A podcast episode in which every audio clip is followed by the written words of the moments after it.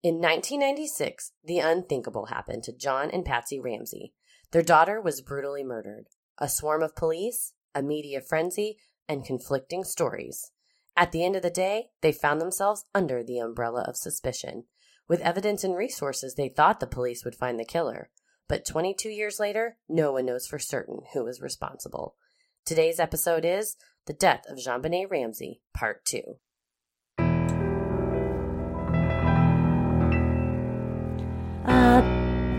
In the night, your heart fills with dread. Probably a murderer who wants you dead. It could be a ghost, a demon, or worse. Perhaps you're the victim of a witch's curse. It's hopeless, you're doomed. You'd call a priest if you could. You'd rather just listen to who? Sinister I'm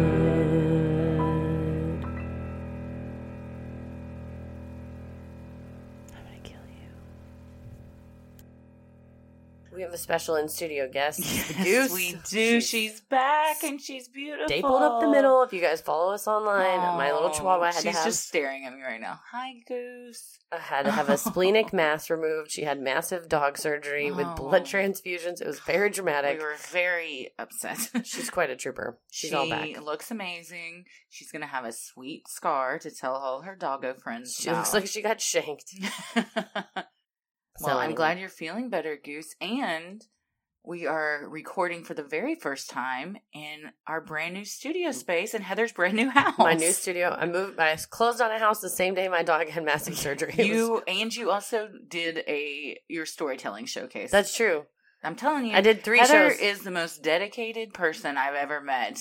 Nothing will prevent her from doing what she's said she's going to do. If I say I'm- admirable, I was gonna say if I say I'm gonna do a thing, I do a thing. absolutely. So that day at 9:30 I closed on my house. They did the dog surgery at like 4 or something and then I had three shows in a row. I had a 7:30, a 9 and a 9:30. Wow. yeah, It's you. quite a day. You. Most people would have bailed, understandably bailed, but nope. Heather does not bail. I'm not I'm not a bailer. She's not a bailer. I'm I'm frequently interact with bailers. I'm surrounded by bailers. I well, myself- That's our yes. In our industry, bailers are aplenty. Comedians are bailers. Very much so. I'm a I'm They should all be working on a farm because they're all a bunch of bailers. to quote the very fa- my very famous slash favorite lady comedian Hannah Harvey Vaughn. she said the bad thing about being in a relationship was with a comedian is the only thing they can commit to is the bit. So very good. Yes. very also the host Hannah. of Baby Also podcast. very good, Hannah. Well, Merry Christmas Eve to you and yours.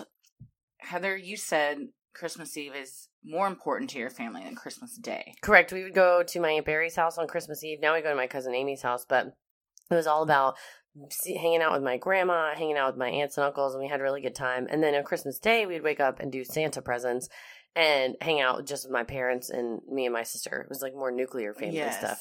Did you do a big Christmas lunch or dinner? On Christmas Eve, we would Oh, so Christmas Day was just kind of chill. just our just our immediate family. See, where's well, one, I don't have a very big family. Tommy does though, so now we, of course, have two families. But growing up, Christmas Eve was the exciting. Let's get getting ready for the big day, which is the next day, which is Christmas Day. So all of our stuff happened on Christmas Day, All right, so it's the opposite. and you know what else happened on Christmas Day? oh my goodness, in 1996 ninety six, or was it really the twenty sixth? Well, and that's No one knows. in the Dr. Phil interview with John Ramsey. Oh Christ! I've uh you guys you're welcome by the way. I've watched several hours of Dr. Phil interviews, You'll never get that time back. Nancy Grace oh, interviews. Oh, she's arguably worse than Dr. Phil. and Dr. Oz interviews. he's oh man, He's not a- as bad as what Nancy a Grace. trifecta of shitheads. yeah. but I would say Dr. Oz is the least of the shitheads. yes. Then Dr. Dr. Phil. Phil, then Nancy Then Grace Nancy is Grace. the queen of all shit. She's horrible. she She's is the worst. Horrible. Horrible woman. She's irritating. The things she says, she speaks with authority, but then if you listen to the words, she says the dumbest things. Oh, she is a, a dipshit beyond compare. yeah. She's a dipshit with a piece of paper that says, I'm a lawyer. Yeah. Yeah. But she can't even, she doesn't even practice, does she? No, no, no. No. Yeah. She once was a lawyer. She used to be a lawyer and has since burned out all of her mental her Same with. Dr. Phil. He got his license to practice revoked because of, I believe, a sexual harassment claim. Oh no! Because he went to my alma mater. He's like, I don't think there's anything wrong with offering mustache rides. I was trying to be a gentleman. we we do have to back up though. My mother loves Dr. Phil. I know, I know. She Nancy's going to be very hurt She by this episode. Yeah, she's gonna feel personally attacked. He went. So, I, Dr. Phil and I have one thing in common. We You- both have a bachelor's in psychology from the University of North Texas. Why don't, where's Dr. Christie, the TV show? Oh, would God. watch. 10 out of Thank 10. you. I would love one. I would Please. totally watch a show with people having problems. You being like, you need to just get over it. Did you ever see that bit I did at Pipeline? Was it Dear where you- Drunk Christy? Where you're just drinking Miller Lights and yelling advice at people? Yeah, yeah. God. they wrote in they so Pipeline is a show at Dallas Comedy House hosted by the very funny Danny Neely, where you can submit bits that uh, are just silly. And mine was so it's kind of a running bit with all my friends that when I get drunk, I have this character. It's really just me, but it's drunk Christy. I remember which it must have been after a cult show, and I was like on Bumble, and you were like giving advice on the guys on Oh, Bumble, Yeah, I'm sure it was. on why on who I should and should not swipe on. I'm sure it was very good advice too. So people would submit. I had them email dear drunk Christy and ask love advice, and then at the show, I was drunk and drinking during the show, and I would read their letters and then give them advice, Advice. live. God, I want It to was see that. it was pretty good. missed it. Yeah, would well, it'll it'll happen again. It's harder to do now with the kid, but I'll figure it out. we'll make it happen. Yeah. Well, the thing I was watching on the Dr. Phil interview was John Ramsey was saying that he put December 25th on her tombstone because Mm. he's like, the letter said, tomorrow at 10 a.m. I'll call you. So I assume that he took her the night before and then killed her. And he's like, I never, ever want anyone to forget my baby was killed on Christmas. And he also said that the song Silent Night was about JonBenét. It was. Uh, Wait, I'm sorry. What? I believe that song came out many years before I think John it was was murdered. I thought it was about Jesus. I'm pretty sure it was. He Keatons, I've also, you guys are welcome again. Taking one for the team. I read The Other Side of Darkness by, or I think it's The Other Side of Suffering, maybe, by John Ramsey. It's his Oh yes, the other side of suffering. very self-serving book that he wrote. And he Mm. starts out and he's like, I'm in India in the back of a, he, first of all, he didn't write it. Like, it says, It's ghost written. John Ramsey with Mary Ch- Chapin. Mary Chapin wrote this. John Yeah. Ramsey read it because there's a couple of words that he mispronounces, and I'm like, if you knew, Oh, he does the audiobook. Yeah, he reads the audiobook, which is fine. Uh, I listen to it on two and a half speed. No, talking no, no, no, very fast. two times speed. Well, he talks really slow regularly, but he said macabre instead of macabre, and I was Mm. like, you didn't write that word. Nope. You would know what that word was. Also, who's recording this book? Did have him pause and re-record that Thank word. you. He also said gar- gariote instead of Oh, a grot. Lord. Well, I mean, bless his heart. But anyhow, very self serving and I think a little melodramatic for people's taste. Again, who's to say how you would act if you had not one only not only one kid pass away, but two, because he did Yeah, have the that's daughter, true. you know, and He he, talks about how his emotional and his spiritual life were uh, affected by all of the tragedies that befell him and his friends and family, like when his friend and his friend's uncle crashed their private plane into a lake and sunk and drowned. wow, that's a very privileged way to die. he has a lot of stories like that that were he's like i just i was in a skiing incident and it's just Yeah. like come on man right, like okay, you're take it doing- down a there's, a, there's a lot of rich people stuff Yeah. going on here Yeah. So, well, I'm Christy. i'm heather And today we are talking about the death of John Benet Ramsey, part two. in the first part we talked about the timeline what happened the day of the police investigation and the key pieces of evidence as they were found that day right before they found the body so this was the ransom note the 911 call etc this episode we're going to cover the evidence that was discovered forensic evidence that was on her body and then the possible list of suspects as well as the way that the police and the DA's office sort of I would say acted um, not together but no, very much apart. Exactly. I would say in complete uh, contrast to one it's another. It's like a husband and wife that cannot stand each other, but they are fo- forced to co-parent. yes, and they are both. It's just like, well, you can't have carrots. All you can eat are carrots. it's like, uh, Yeah. uh. so the investigation was maybe a little sidetracked by a dick swinging contest. Mm, yes, yes. So let's get into this. We ended part one when John Ramsey and Fleet White discovered JonBenét's body on the basement floor in Correct. their home. When John Ramsey opened the door to the basement, he and his friend, Fleet White, discovered JonBenét's lifeless body lying under a white blanket on the cold, hard floor. She was wearing a white, long sleeved pajama top with a silver sequined star on the front. She had on matching white thermal pants and flowered underwear that were soaked in urine. She wore a small gold ring on one of her fingers, a cross necklace, and had a heart drawn in red ink on one of her palms. Her wrists were tied over her shirt with a white nylon cord. A garrote, also made out of white cord, and what was later found to be the broken handle of a paintbrush, was wound tightly around her neck. Her mouth was bound with duct tape, which John Ramsey ripped off before carrying her upstairs. So, in John's version of events in the book, he says that he came around the corner and he said, in the basement? Yes, in the basement with Fleet White behind him, and he whipped open the door and was like, "Oh my god, oh my god, my baby, JonBenét, John Bonet, wake up, wake up!" And he said he was like shaking her to wake her up. And I guess, I mean, think about it. Um, in his defense, at the time, he was a assuming she was kidnapped and just hidden somewhere. Mhm. And B, he was just in a total state of shock. And so you see her in a blanket. I think anybody parents' initial reaction would be to try and stir grab her, yeah. Yeah. And so he ya- yanks the the tape off, and he said he was tapping her on her cheek, and he was like trying to like shake her like she was you know asleep, Mhm. and he grabbed her uh, over, and so there's this is conflicting accounts because Steve Which Thomas is the story of the Ramsey case. the entire case there's like two to five different versions of yeah. it. So according to Steve Thomas and Larry Schiller uh, in their two books, that they Steve Thomas described John Ramsey as ha- like carrying her under his arm like a bundle of sticks or like a like a suitcase or a duffel bag. Mm. But other people had said, and John says he put her over his shoulder, but since her little arms were stiff, oh, they were like up over her shoulder, over his shoulder, and he was carrying her like he would carry her to bed. yeah. And he carried her upstairs to try because that's where the cops were and try to get help and was like, "Help me, help me, wake her up, wake her up." And of course, then the cops were like, "Yeah, she's got blue lips, her skin's really cold," and he's like, "That's Yeah. when we realized, Yeah. you know, she was gone." But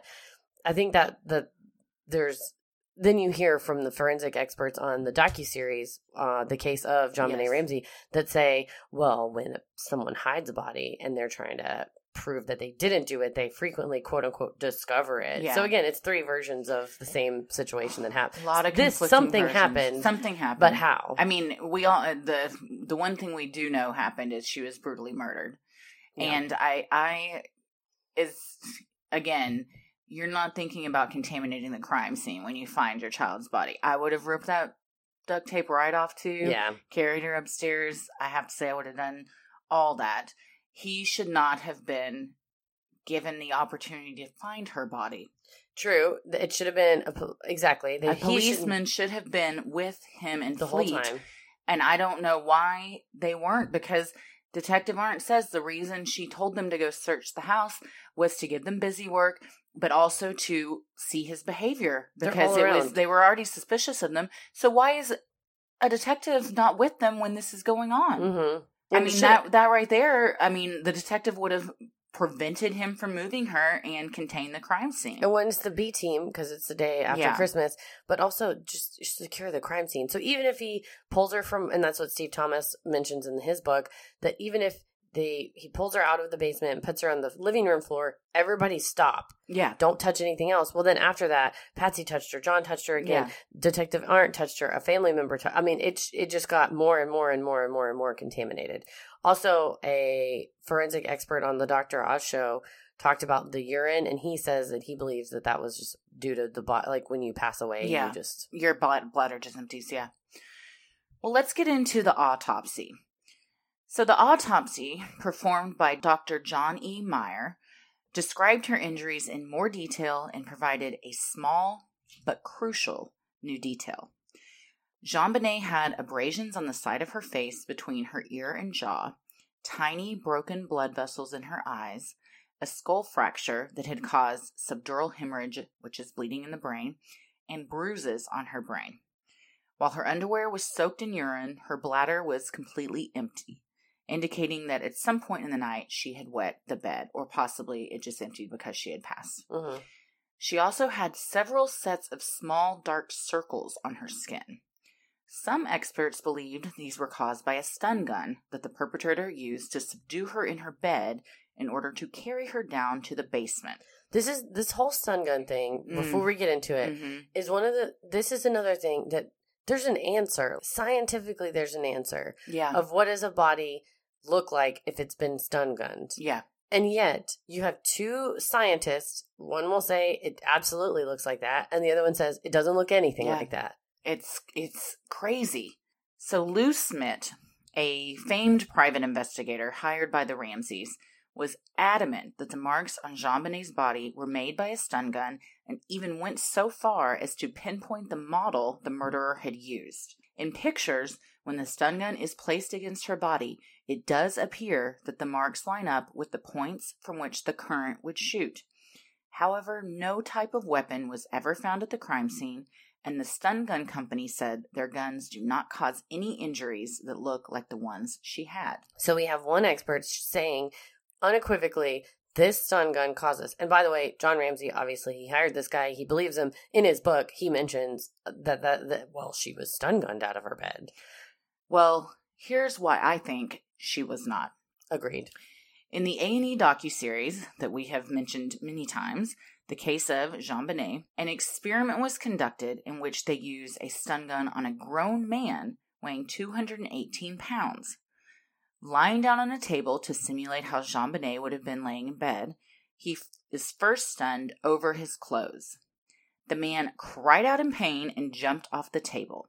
He said he felt a rush of energy, was on high alert, and anything but subdued. Yeah. If this is the reaction of an adult male weighing 218 pounds, imagine how a six year old girl weighing 45 pounds would have reacted. So this is called a contact tase, and I've seen in a lawsuit that a friend of mine was pursuing on behalf of a client. So a friend of mine worked at a criminal firm, and then the client was contact tased by a local police department, and they're not supposed to because it's harmful and it could like cause you to have like heart arrhythmias Mhm. because of that much of a zap to your Yeah. chest.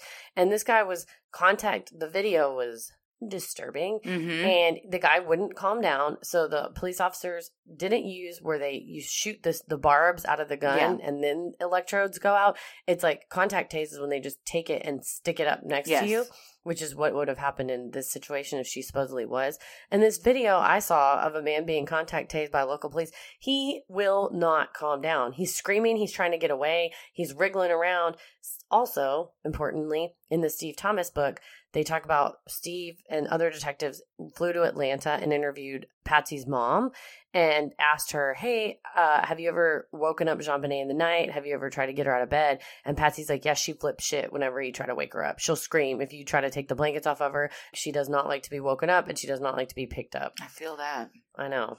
So exactly, you're. It, it's not a sub. It's not a way to subdue anybody. It's a way to scare the shit out of them and have them scream their head off and wake up an entire house. Yeah, if you want to subdue someone, you chloroform them or something Yes. like that, or put a pillow over their face. Exactly. But yeah, the zapping is normally used by. Also, it's loud. I have a taser that I go running with, and even from, I mean, through the walls, it cracks so loud. you would loud. hear it. goes yes. crack, crack, crack, crack, crack. Yes. And that's half the time when I use it. It's if it's like there's a stray dog, I just scare them off with the sound. Oh, Yeah. that's smart. Well, they do a second experiment on the docu series and stun the man again. This time on his bare skin, which is how JonBenét would have been stunned. Also, if you haven't watched this docu series, watch it just for this part because the poor guy's like gets stun gun through his clothes and he's like, "Oh God, oh God, oh God, it hurts. I can't, I can't lay back down. I can't, I, I can't do it." I, I, and they're like, "Hey, buddy, we're gonna need you to take your shirt off. We're gonna get you right on the skin." And he goes, "Okay, yeah, and he's a police officer, so he's trained in these correct." things. But yeah, still, you before you're allowed to use a mace or a stun gun or anything, they make you Right. take one. So, well, his poor guy. reaction is even bigger the second time around, understandably. Large red whelps are left behind, but nothing that looked close to the small dark circles that were found on JonBenét's body. So it looks like he has suffered a burn. correct. They look like Or somebody just slapped you with their hand as hard as they could. almost on your like bare poison skin. ivy, Yes, poison oak. It's yes. like the size, little bit about the size of a silver dollar, where each taser point mm-hmm. touched, but it wasn't like tiny pinpoints. No, no. Another piece of evidence that was discovered in the autopsy, arguably the biggest piece of evidence, came from JonBenét's small intestine, where, quote, fragments of a yellow to light green tan apparent vegetable or fruit material, which may have represented pineapple, end quote, were found. This is extremely important for several reasons. It is known that the Ramseys had been at the Whites the evening of the 25th for a dinner party. They reportedly ate around 7 p.m. and were back at home around 9:20 p.m. John and Patsy have always maintained that JonBenét fell asleep on the car ride home and John carried her up to her bedroom when they arrived. Also, he reiterates this in the book. That he In his book. that he that she fell asleep and Correct. he took her upstairs. They both have said that JonBenét did not have anything else to eat after they left the party. However, the autopsy and crime scene photos of the kitchen tell a different story. Both the Boulder PD and experts from the docuseries believe that JonBenét died from a blow to the head and that the strangulation with the garrote and bound wrists were all staged to divert attention away from what really happened.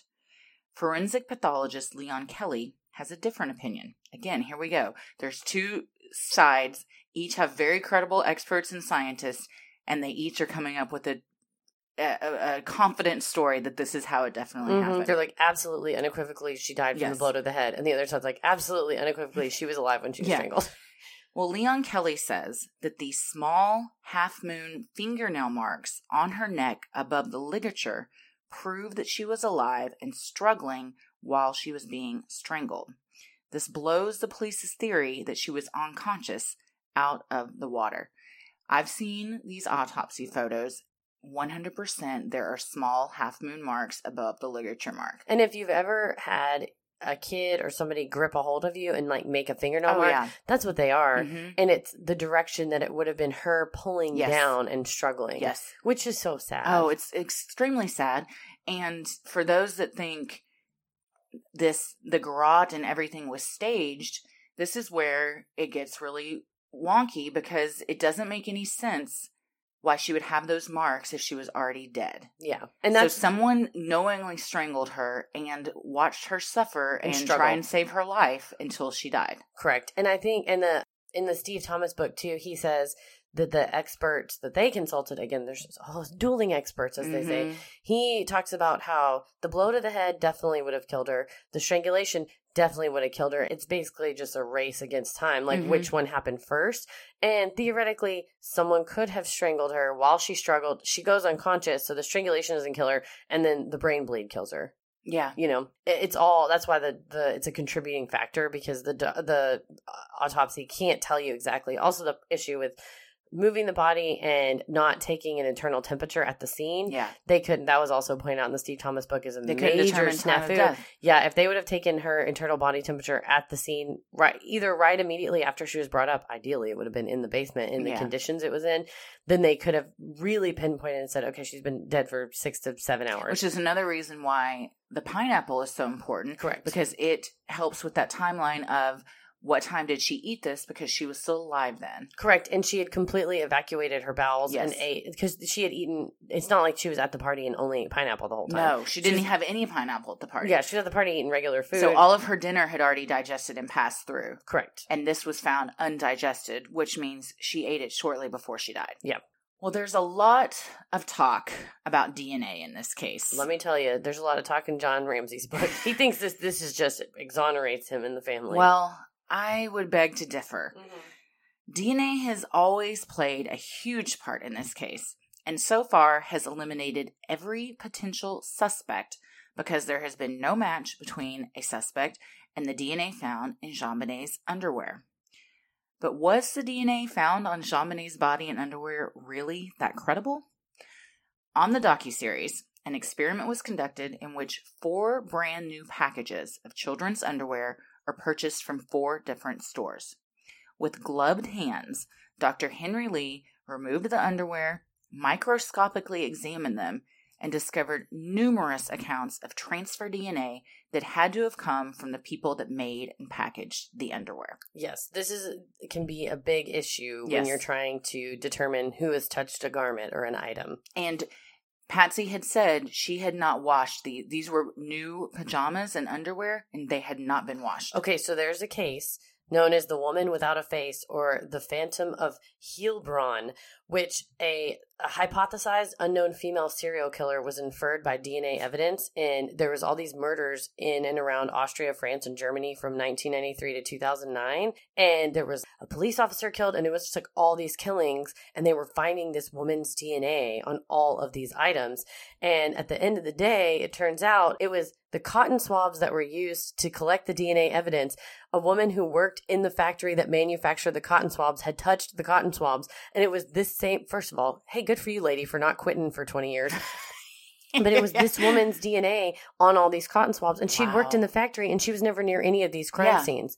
So it's like a, uh, it's trace DNA. It's which- very, very easy to get your DNA onto anything. Well, yeah, that's what I was talking to a friend of mine last night about this, and we were talking about it. And I said, literally, I could like brush up against you Mhm. in my D, or I have sweat on my palm, Mhm. and I put my hand on her shoulder and said something, and then left. And then later on, she's found dead, and they're like, "Well, Heather must have done it. Her Yes. trace DNA." But imagine even that that you work at the factory. Yeah. Also, wash your underwear when you buy them. Come yeah, on, you guys. that's I. You're supposed to wash kids' clothes, with, but you know, I mean, you, sometimes You're in a you rush. Yeah, You're in a rush. Sure. But yeah, this is so. This is not an uh, an insane theory to think that a person from the underwear factory that could be right, their DNA. right.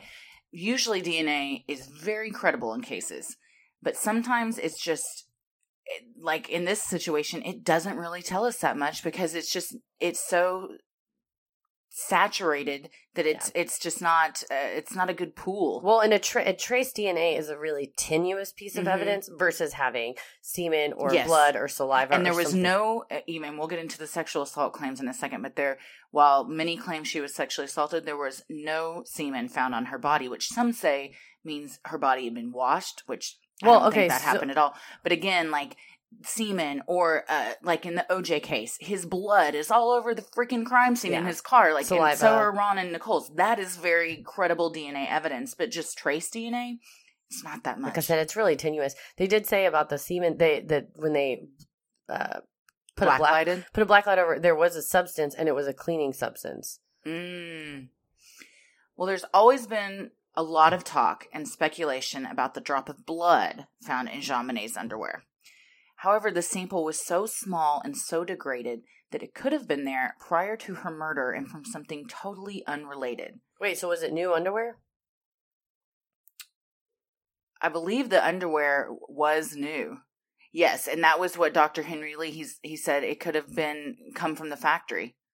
I would hope there wouldn't be blood drops. Well, I think it was so tiny. Oh yeah. Again, there's some people say it was so tiny that it can only be seen under like microscopic Mm, view, and then others say it was kind of watered down, probably from the urine. mm. But again, when we get into sexual assault, she suffered from vaginitis, which is inflammation of your vagina, and Mhm. who knows what might, you know, she was a constant bedwetter. correct. Maybe there's a little bit of urine, Not in there, only a bedwet- blood in her urine. And not only a bedwetter, she would just be at Fleet White said that at their house, she would just be playing and would just like urinate all over herself. Mhm. And then they would just take her clothes, put it in a bag, and then put her in Fleet and Patricia's kids' clothes and s- underwear and everything and send her home. yeah, so she had a she had a chronic, not just bedwetting, just wetting herself problem. Correct. Well, the more important and telling DNA would be from the ransom note, pin, garrote, and what some believe to be the murder weapon, the flashlight that can be seen on the kitchen counter in the crime scene photos. Dr. Lee and other experts believe that if these pieces of evidence were to be retested, it is possible to discover the killer's identity. Because in 1996, it was they would take it, but there wasn't a lot they could do with it. Right. And they would take a lot of samples, but they didn't have the type of technology and testing that we have now. I do. I mean, I think they need to Absolutely. They also didn't untie the knot of the garrote and test it back then. Correct. and which the- is insane because there was definitely going to Yes. be epithelials, which is like the little skin flakes Yes. in between of you pulling a rope that tight. the the inside of the knots and her hair had been Mhm. caught in that knot there is key dna evidence in there if they were to retest it again so why don't they Well, so John Ramsey postulated that there was a failure on the part of the Boulder PD to test anything because they were very convinced that it was John and Patricia, he's not wrong about that and they they just refuse. It's like Sherlock Holmes, which I've also been listening to for funsies. this is my favorites. The the the show, the TV no, no, show? no. The it's like the complete works of, of Sir. Arthur Conan Doyle audiobook, and I'm just like listen to that uh, when I'm not listening to JonBenét Ramsey books. and that it's you take all the evidence in, and that's the only way you can get a complete picture. You Mhm. can't just ignore a piece that doesn't fit your theory. No. And I think that's what the police were doing I do because too. their theory was like, oh, 68% of child deaths are someone in the family. Must have been someone in the family. Well, this might show that it wasn't. Just shh, don't look. yeah, exactly. Yeah. We're, we've talked a lot about these sexual assault claims, so let's talk more about that. Yep.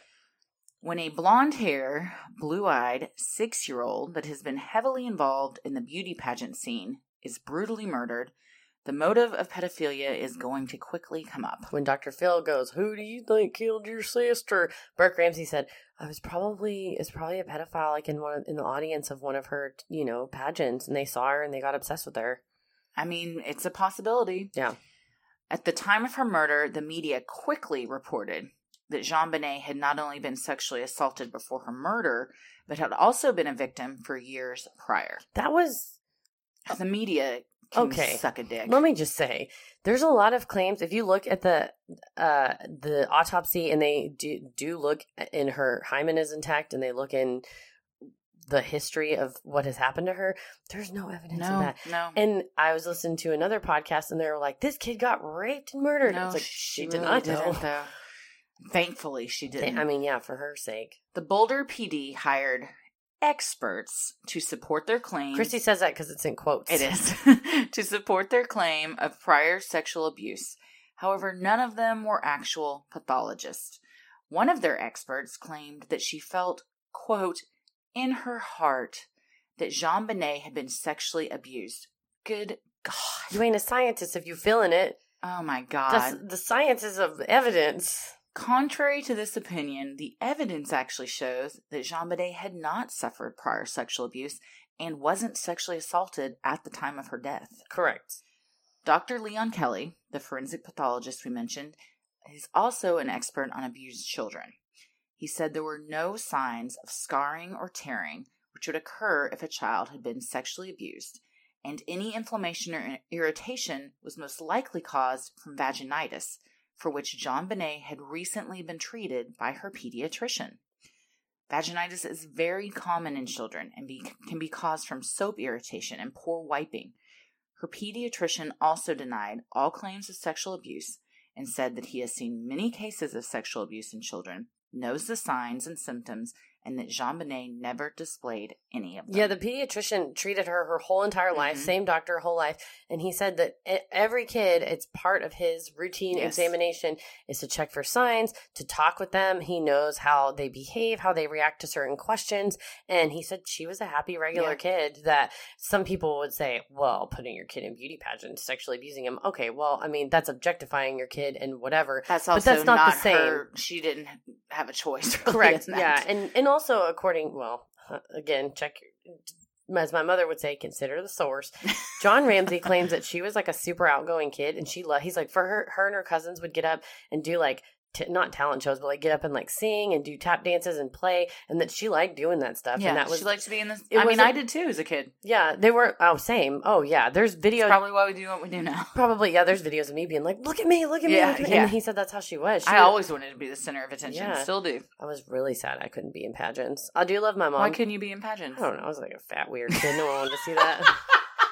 Fuck that! I, that is exactly the pageant I want like see. dumpling. I should have been. Oh, mini Heather, a little baby Heather dumpling. or Little Miss Sunshine. Although Yes. she wasn't fat, but she was she was She weird. was but she's awkward the one that needed to be in that pageant. she was the best. Her little dance was so cute. That movie, I do remember. I could cry thinking about the movie, but I'm not because this will not be the fourth episode in a row that I cry on. you spontaneously cry. That just burst into tears. I do remember very overweight little Heather going in the living room to my mom and being like, "Mama, I think I want to be a ballerina," and she goes, "You can be whatever you want to be." And I just tried to dance, and it was so bad. And she's just like, "Keep trying, sweetheart." Oh, and I think she, she knew I would burn out. She wasn't like ballerinas are not shaped like barrels. Good for her, Yeah, and they very eh, nice. as she shouldn't. I will. That's one thing that I am super adamant about is not body telling- shaming. not and not body shaming. Not only my Ella, which I would never do, but being cognizant of. I mean, I've body shamed myself for I mean, I'm almost 40 for An eternity. Yes, an Same. eternity.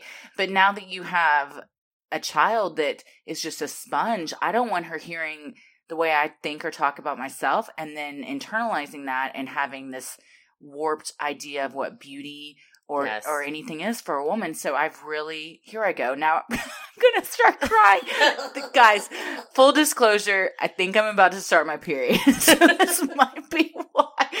But I don't want her to Internalize that. yeah, and, and so I really have to be conscious. And I mean, right now she still can't really understand. But even now, I'm trying to break that habit and pattern Mhm. of like shaming myself. So I don't do that. I went know? to take a photo with my four year old niece yesterday, and we put up the selfie camera, and my bangs were like kind of weird and separated. And I said, "Oh, hang on, I got to fix my hair." And she goes, "Yeah, me too. I got to fix my hair." And I was like, "Oh God, Yeah. no! What have I done?" It's and I was like, "Your hair is perfect. Don't Yeah. touch it at all." It's it, they are little sponges that Yes. take in everything, regardless if you think Oh, it's important or not. And you, know. it that's what's so scary about being a parent is you have to watch everything you say because anything you say could fuck your kid up for life. I know, and I'm like, I'm not even your parent. I don't want to fuck you up. I Oh know. God, I know it's wild. I It's think I'm doing an okay job. I think you're doing a great job. You're a fantastic aunt. You're a fantastic mom. Oh, thank you so much. Well, we've talked about the police versus the DNA. The D the DNA. Well, and the and the DA. The police versus everybody. So this is where Steve. So John Ramsey's book is John Ramsey. It's a Ramsey exoneration book. Like, right? He's going to be like, "This is why Of we're course. a happy, good family," and this is it. So every time I listen to something, I'm a lawyer. I'm cynical, and I'm like, "Why are you writing this?" Mhm. So that's why he's writing it. Also, it's like kind of a Christian nonfiction book, so it's very weighted towards like your faith and relying on your faith and yada yada yada.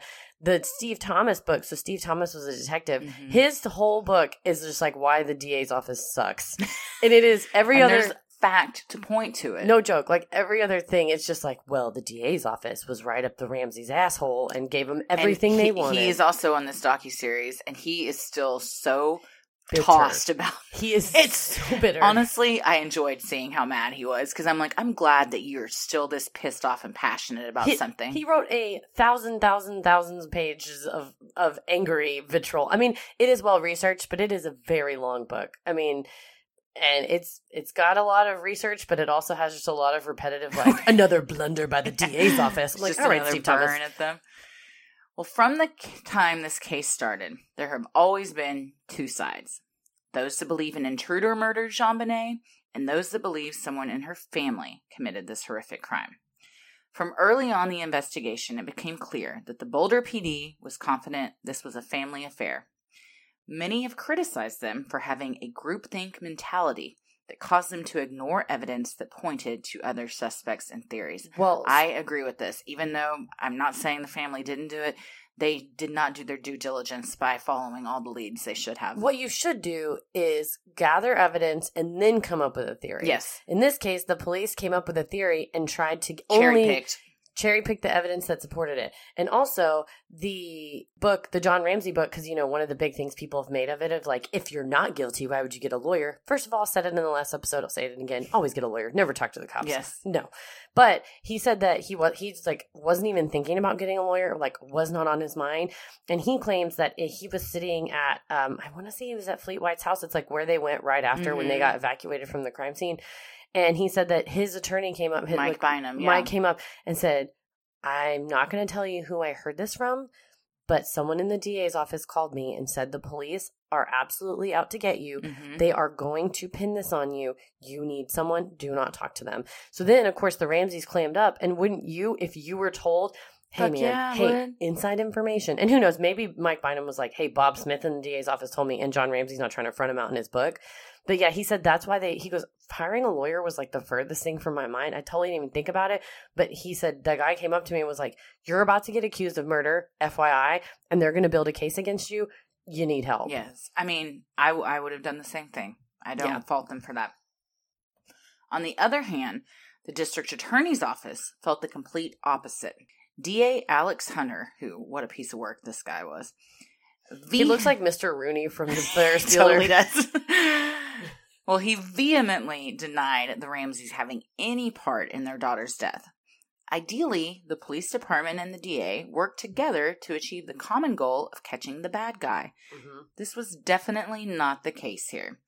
The DA refused to grant search warrants for credit card statements, forcing police to search through hundreds of receipts by hand. They also argue. So what happened was, is the Ramseys were getting information. Well, the Ramsey attorney, who used to work in the DA's office, if I'm not mistaken, was getting information from a friend inside the DA's office. which completely compromises the investigation. You're really not supposed to do that. No. Also, Alex Hunter was well known at the time for saying, uh, "Why are we going to charge people with a crime? It's going to ruin their life." He went. There was.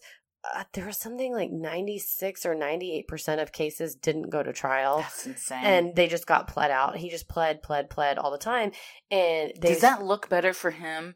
well, because don't technically you get wanna- convention. You're getting convictions. Like you're not. you risk- are, I mean- and you're not having to go to trial. Yeah, but then he did get in trouble because then a criminal justice reform group was like, "You're forcing people to plead to things. They deserve their day in court. If you say intently, I did not do this," and they're like, "Well, you could go to trial, and we're going to charge you with the bunch of stuff, or we'll just charge you with this misdemeanor, yeah. and you can leave." People are like, "Well, I don't really. Okay, I guess." Mhm. Then innocent people are being charged and like copying to stuff that he didn't do just so they can leave and not be put through a trial. Yep. But they said, yeah, his whole deal was like, well, we shouldn't charge people with things because, you know, it's going to ruin their life and be really bad. Also, well, guess was- what? Who else's life was ruined? This Well, little girl that was needs strangled justice. to death in her freaking basement. And also, Alex Hunter um, was elected, and the Ramseys were wealthy and politically influential. And so people say that that's why oh, sure. that he was trying to kind of cater to them because they're like rich, do- like political donors. Absolutely. But also the basically once the DA's office started leaking information to the Ramseys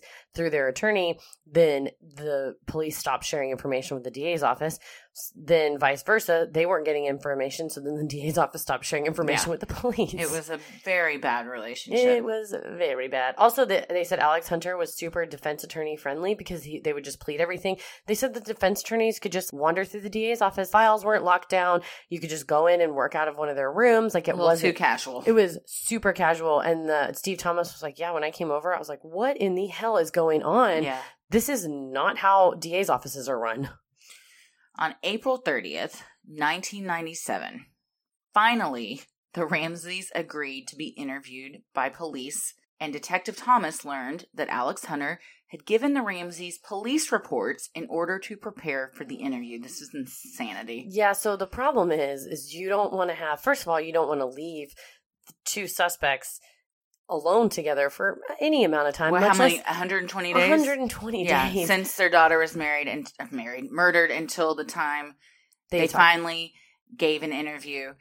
They've had 120 days to come up with a story. correct, and then And now they know what the police are going to be asking them. Correct, because they would say, "Well, I don't remember, I don't remember," but then they have the police reports that they could look at and say, "Well, what'd you say to Detective so and so when you came up the stairs?" Oh, I said this and this, Yes. and it's whatever was in the report. Completely compromises the point of an interview where they want to catch them by surprise and be able to get honest and real answers and see what of they really do and do not remember. Yes. When it became apparent to the police and FBI that they were getting nowhere, they requested a grand jury, to which Hunter replied, quote, I need to get with my people. This is a political decision. Ooh. The very next day, the FBI pulled out of the investigation.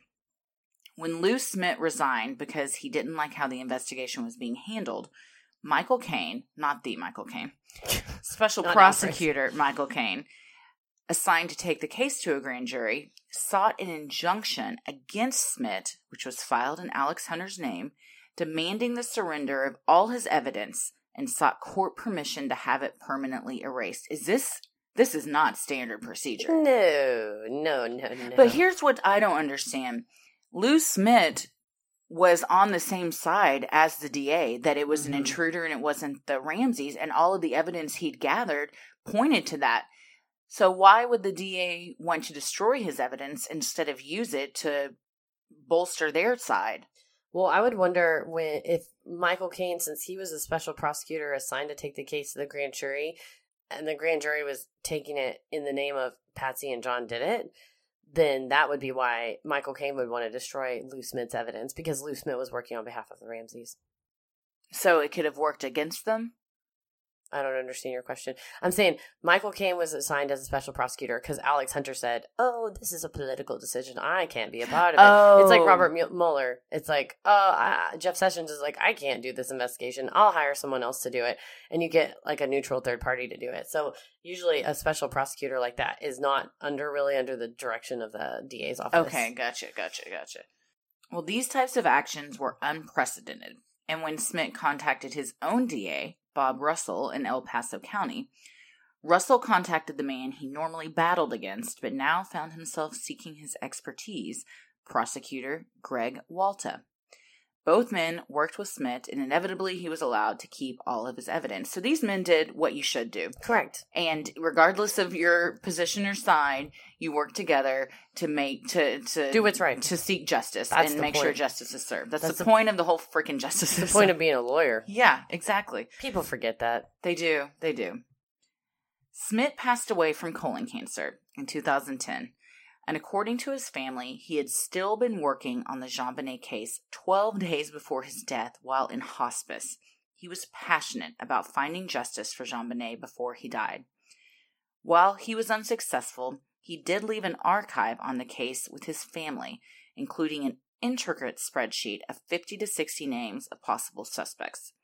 Perhaps one day his dedication will lead to the apprehension of the murderer. His John- daughter said he was obsessed with this case And John seeking Ramsey, justice. John said they loved him and that he they met for coffee with him and that he, he pulled out his wallet and he had a picture of JonBenét in her little ski outfit in his wallet and he was like, I think about your daughter every day wow. and this is the huge, massive injustice and I will work until I die to find what and happened he to was her. tw- in hospice. He was still because he knew he was about to kick it, and he wanted to see if Like, he could figure it, out. Mhm. And he left a, a huge mound of evidence with his family that they're just holding on to.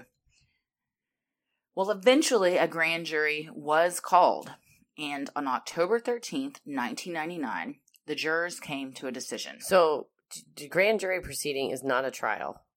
Let's just start there. Yes, yes. A grand jury proceeding, only the prosecution brings evidence. There's no defense, there's no rebuttal, and the grand jury hands down a decision whether or not they believe there's sufficient evidence to proceed to trial. yes. They don't they don't issue a verdict, they don't issue whether someone's guilty or not. All the grand jury has to decide is whether or not that there is sufficient evidence to proceed to trial. And I believe Steve Thomas said, quote, I could get a grand jury to in- indict a ham sandwich if I had enough time because it all- it's literally Don't indict a ham sandwich. That thing's done nothing to you but be delicious. in the case of the state of Col- Colorado versus ham sandwich, we find you delicious. um, but a, a grand jury only hears, literally only hears half of a case You're right, right, right. because there's no defense. So, following their decision, Alex Hunter gave a press conference stating that no indictments would be made due to lack of evidence. So the DA gets to decide whether or not they want to pursue the charges. So the grand jury decides if there's sufficient evidence, and then a DA can do what's called, in Texas at least, is a no bill, where they're like, "We're not gonna, I'm, I'm not gonna proceed." His carefully worded statement led both the public and fellow investigators to believe that the jury had not voted to indict. It wasn't until 2013, when the Boulder Daily Camera broke the story, that everyone learned the grand jury had in fact voted to indict John and Patsy Ramsey on charges of child abuse resulting in death, but Hunter had refused to sign. So the grand jury saw half of the evidence, Sure. and then based on that, said there's at least enough to proceed to trial. And Alex Hunter said, "Nah." Is that typical? It depends on what Alex Hunter knows. But in a in a regular grand jury case, does the DA typically refuse to side with what the jurors have decided? Not typically, but sometimes, just depending on how much evidence the DA has seen that's contrary or how much say you say in the grand jury they see evidence that's like we have evidence that you know will prove that John Ramsey's the one that tied that knot because he had a boat and that was a really Sure. intricate boat knot on the garage. Well, then the flip side would be, well, we, and they don't present this to the grand jury, but the DA in his head knows that it's a super common knot. So that's not really a strong piece of evidence. Also, there's no DNA evidence of John ever touching that rope. So that, so the grand jury will see the piece of evidence that could point to John and Patsy, but Alex Hunter may know the rebuttal to those, which you don't present to the grand jury. He may know, okay, even though it look it could look like John did it, here's three reasons why he definitively didn't do it. So then he would choose not to proceed because why would you go to trial for something you know you're going to lose? It seems like there's no point in this grand jury then. I mean, if the DA can ultimately make the decision, then It's they, not binding. They yeah. have uh, ultimate power over it. yeah, they do at the end of the day. So it just seems maybe like there should be some more checks and balances. I don't know. Oh, you mean like if if the grand jury finds that there's sufficient evidence to Yes, proceed that they should have to? Or, yeah, maybe. Or that at least if the DA then says, no, we're not going to it, there's a second part of it. It's not just cut and dry. Okay, well, that was all for naught and we won't proceed. Well, and a lot of it is to it's almost like a test run for the prosecutor too to just see if they could do it. It doesn't mean they have to. Mhm. There's no judge present. There's no Wasting a lot of taxpayers' dollars. there's no rules of evidence or anything like that. So that is how the DA and the police did not get along and continued to muddle this investigation. Perhaps both sides are guilty of not looking at potential suspects and theories because they had such a strong they, they already had their minds made up. yeah. Yes, they were all very biased. So now we're going to go over some of the potential suspects and theories. And these are not all of the suspects because there are a lot. We just picked the ones that are the more probable suspects. So the first one, how appropriate. Santa. I don't think Santa Krampus maybe. Santa Never. did not do this. Bill McReynolds was a family friend of the Ramseys and dressed up every year as Santa for Patsy's famed Christmas party. Two nights before the murder, Bill had been at the Ramseys for said party when some say he paid a little too much attention to JonBenét.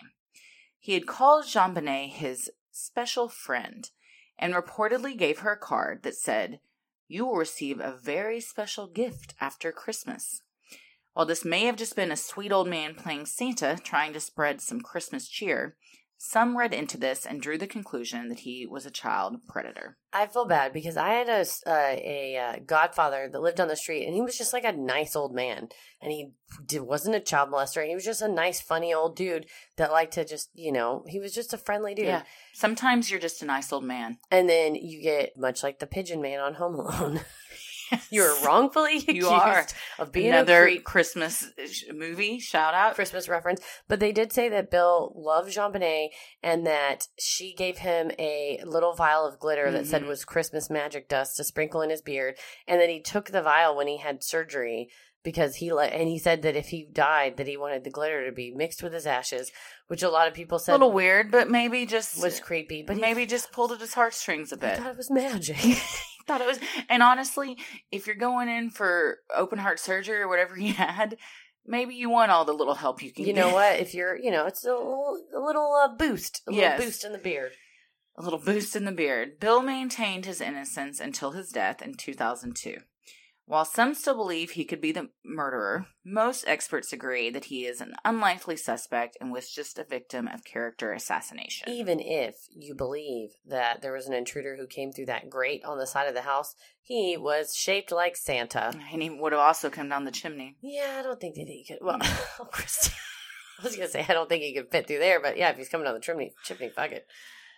next up this weirdo Fuck this guy. Six ways from Sunday. yeah john mark karr which is, by the way, a criminal name. Oh, we, all serial killers. Well, I mean, I guess most people have three names, But but, all serial them. killers go by Well, their three that's on the Office with this George Howard Skub, and uh, that was the name of the Scranton Strangler was George Howard Skub, and uh, Daryl's like, "That's a killer name. Like, That's a crazy man's name." On August sixteenth, two thousand six, American former school teacher. Oh, great! He was a school teacher. Yes, John Mark Karr was arrested in Thailand as a suspect in the murder of JonBenét. Even though Karr confessed to killing the former beauty queen, the inconsistencies in his story were immediate red flags. For starters, Karr said he drugged JonBenét. However, the autopsy report revealed there were no drugs in her system. He also refused to tell police how he gained entry to the house and provided no details that weren't publicly available. So he's a weird creep who is also a liar. he also looks like the biggest creepo. he's a he's got a sex predator face. Oh, yeah. that's my sure. opinion. Yes. Also, he is an actual sex predator. Yes, yes. At one point, Karr also changed his story from that he had killed JonBenét to that he was just in the room when a second perpetrator committed the crime. Ultimately, DNA evidence exonerated Karr as his did not match any that was found on JonBenét. So, why would someone confess to one of the most high profile crimes of the century? Most experts say it comes down to wanting notoriety and fame. Mm-hmm. When it comes to crimes that have a lot of media attention, false confessions aren't that uncommon. After the 1932 kidnapping of Charles Lindbergh's baby, over 200 people falsely confessed. What is wrong with folks? God damn. What is wrong with folks? That is so sick and twisted. Another possibility was that Karr was suffering from some manner of delusion. Long before he falsely confessed, Karr had been obsessed with the case. He wrote long letters to John and Patsy and corresponded with a professor who had made documentaries about the killing.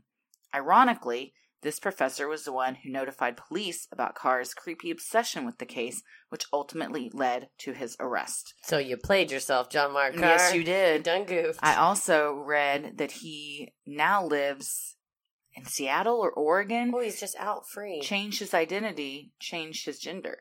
oh, okay. So Well, maybe may he find happiness. may he find But, uh, happiness, wasn't he- or she find happiness? Yes, that's true. I'm sorry. May she find happiness. Was previously John Mark Karr was uh, arrested for child pornography? I believe that's why he was in Thailand. But, right. he was uh, avoiding child pornography yes, charges. he Okay. had escaped So to. Thailand. I- he's a real. He's a good dude. She's a wonderful lady. Gary Oliva, or the town drifter as he was known. 32 year old convicted pedophile All right. living in Boulder, Colorado at the time of the murder. John Ramsey does point out that uh, over 40 convicted child predators were living within five miles of their house at the time. That seems high, but honestly, I'm Well, sure Boulder was a- just that a lot more around us right now. Boulder was a pretty loose place. Yeah. You didn't get arrested for anything, and Yeah. if you did, they wouldn't convict you.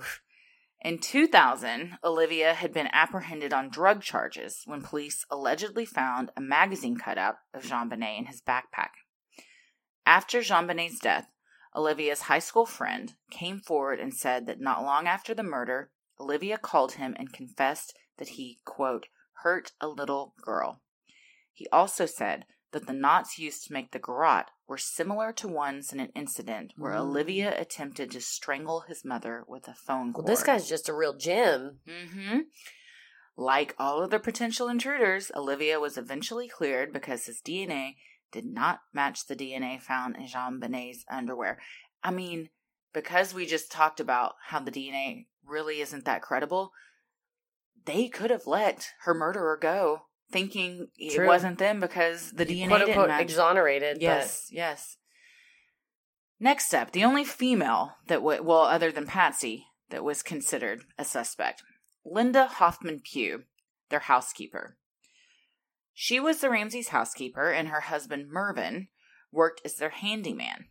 Linda was pretty vocal that she believed Patsy had accidentally killed her daughter in a fit of rage over a bedwetting accident. And Linda was the one that spilled the beans about they had a special washing machine right by JonBenét's bedroom to wash all of her pea soaked sheets. Oh, And she's the one that talked about when she would come to clean the house, there would already be a load of laundry going. this poor little girl. I know. Perhaps this is why Linda herself became a suspect, even though she didn't fit the police profile of white male, former convict, and 25 to 30 years old. Patsy claimed that Linda was struggling financially and had asked for a loan, which Patsy declined. It was also believed that she could have easily seen John's pay stub Oh, for the for, a 118,000? hun- for 118000 and that JonBenét would have trusted her to follow her down the stairs and into the basement. It just seems unlikely Seems very unlikely. that a woman who knew and kind of watched the kids grow up would not just take her for ransom and take the money, but then would like kill her. You know, in such a violent, and personal it's way. unnecessary, and all, and typically this that is not this is not the crime of a female. Correct. The Boulder police went to Linda's house the day after the murder to have her write $118,000 on a piece of paper and took her fingerprints and a hair strand. She eventually testified in front of the grand jury for eight hours, Good lord, woman. where it was determined all the evidence against her was circumstantial. Yeah, she was just.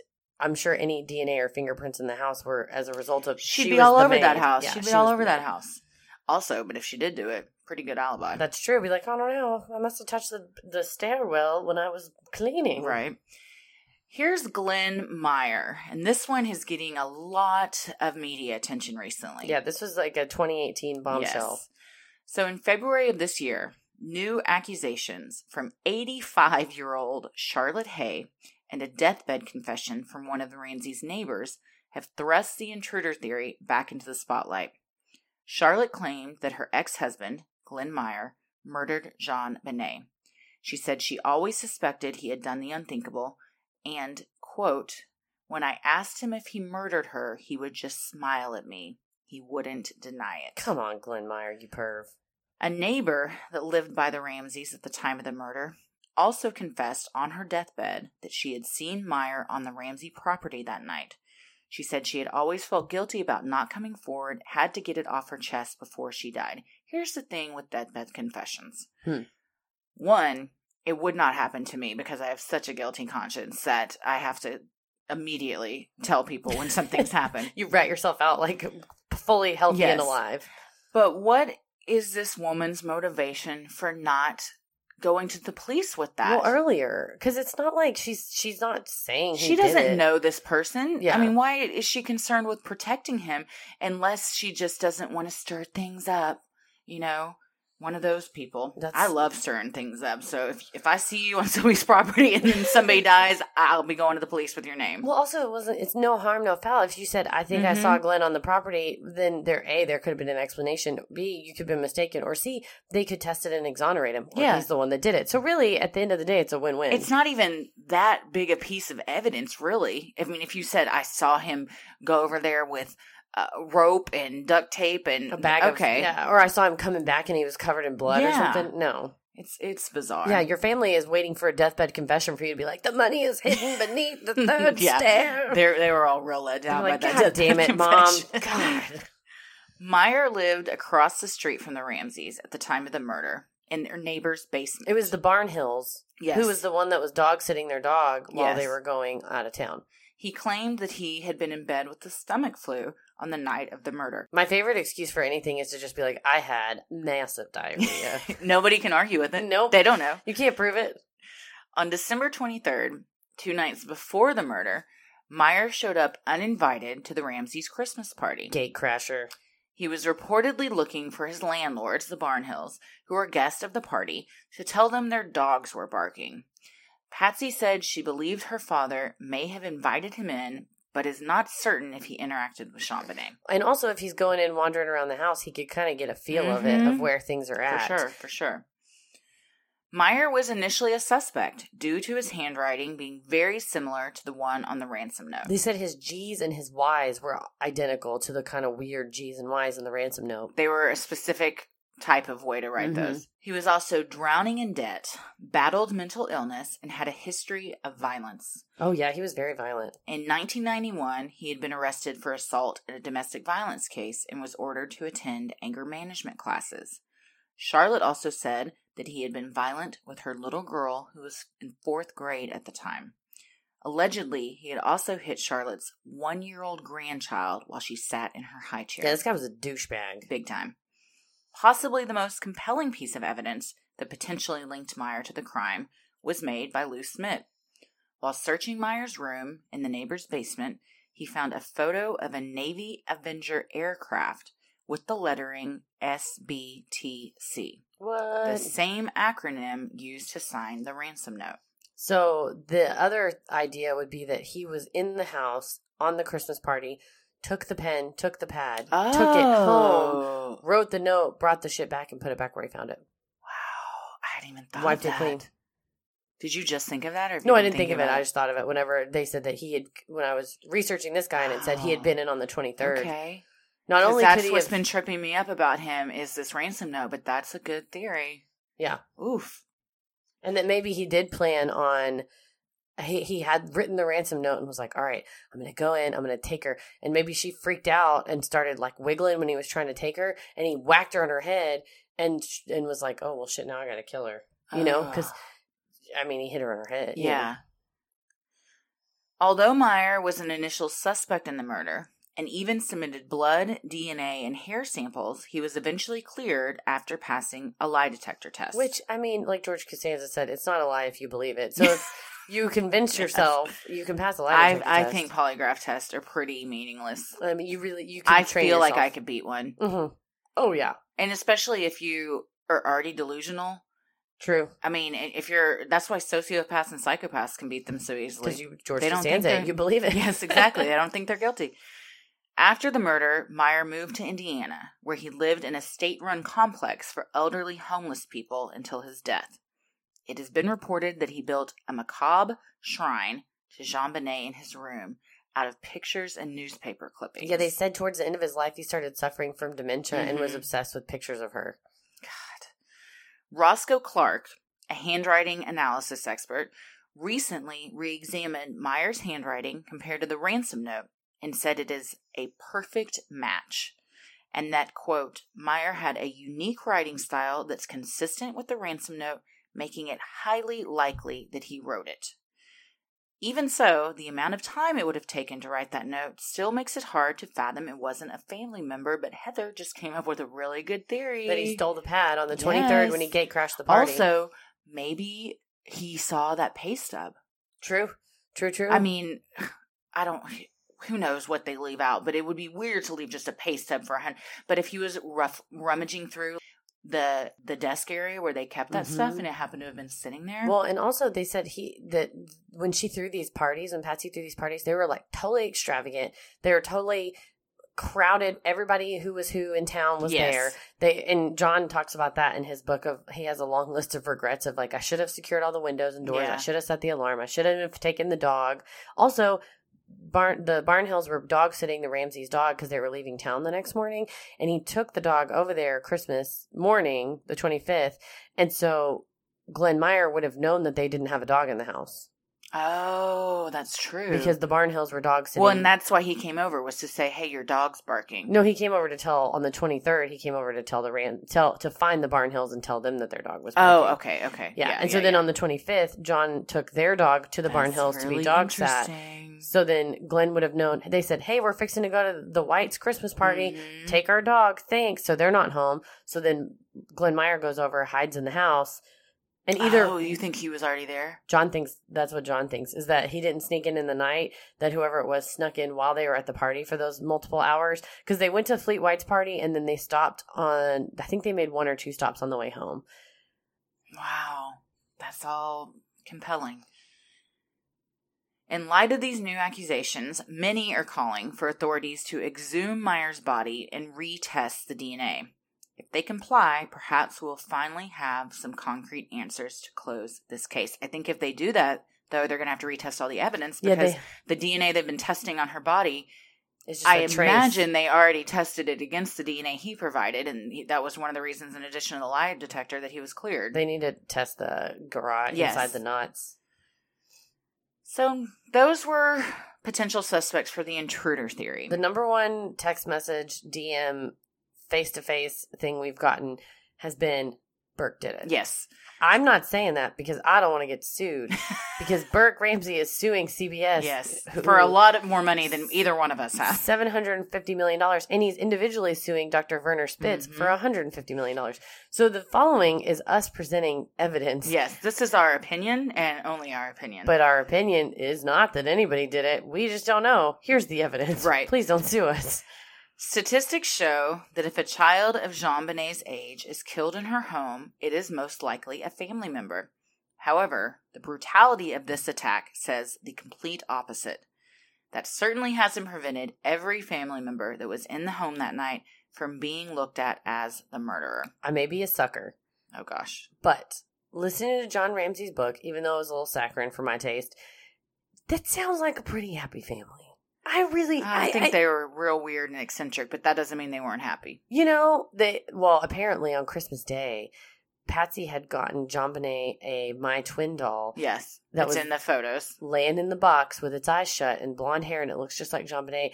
And John says Patsy and and uh, he kind of like not laugh, but kind of like that thing looks like it's dead. Oh god. She goes, John, it looks like it's in a coffin. He's like, yeah, it kind of does. And JonBenét was kind of like, uh, he said she didn't really, she was more stoked about the cross necklace that she got. And I think she got like a bracelet and she was more excited about those than they were stoked about this doll because they bought her all these outfits and they could match. And they said they opened it and it basically looked like a, Oh a doll in a coffin. That's unfortunate. Well, first up is the mother, Patsy. Patsy was one of the initial suspects and remained so until her death in 2006. Some believe that she accidentally killed JonBenét in a fit of rage over a bedwetting accident. However, Patsy had no prior history of violent behavior, and her friend said there was no way she could have killed her daughter. And to be fair, this kid wet the bed all the time. Yeah, if you're gonna snap, it probably would have happened a while back. Yes. Even if she didn't commit the actual murder, the evidence pointing to her being the author of the ransom note is strong and compelling to say the least. But if she didn't commit the murder, what would have been her motive for trying to cover it up? This is where we need to give a shout out to uh, Elise in Philly because, first of all, rude that she had a forensic science class in high school and they got to listen to 911 calls and do analysis of bones and hair and stuff. Oh, that's pretty But she sweet. pointed out that in one of her classes that they learned that when a family member who later on has been proven to have killed the a child or a wife or something like that, that when on the 911 calls, they never say the victim's name. Like a lot of times a husband will be like, "Oh, sweetheart, oh darling, oh come back to life," or they'll say basically like, "Oh honey, oh that's my daughter, my daughter or my wife."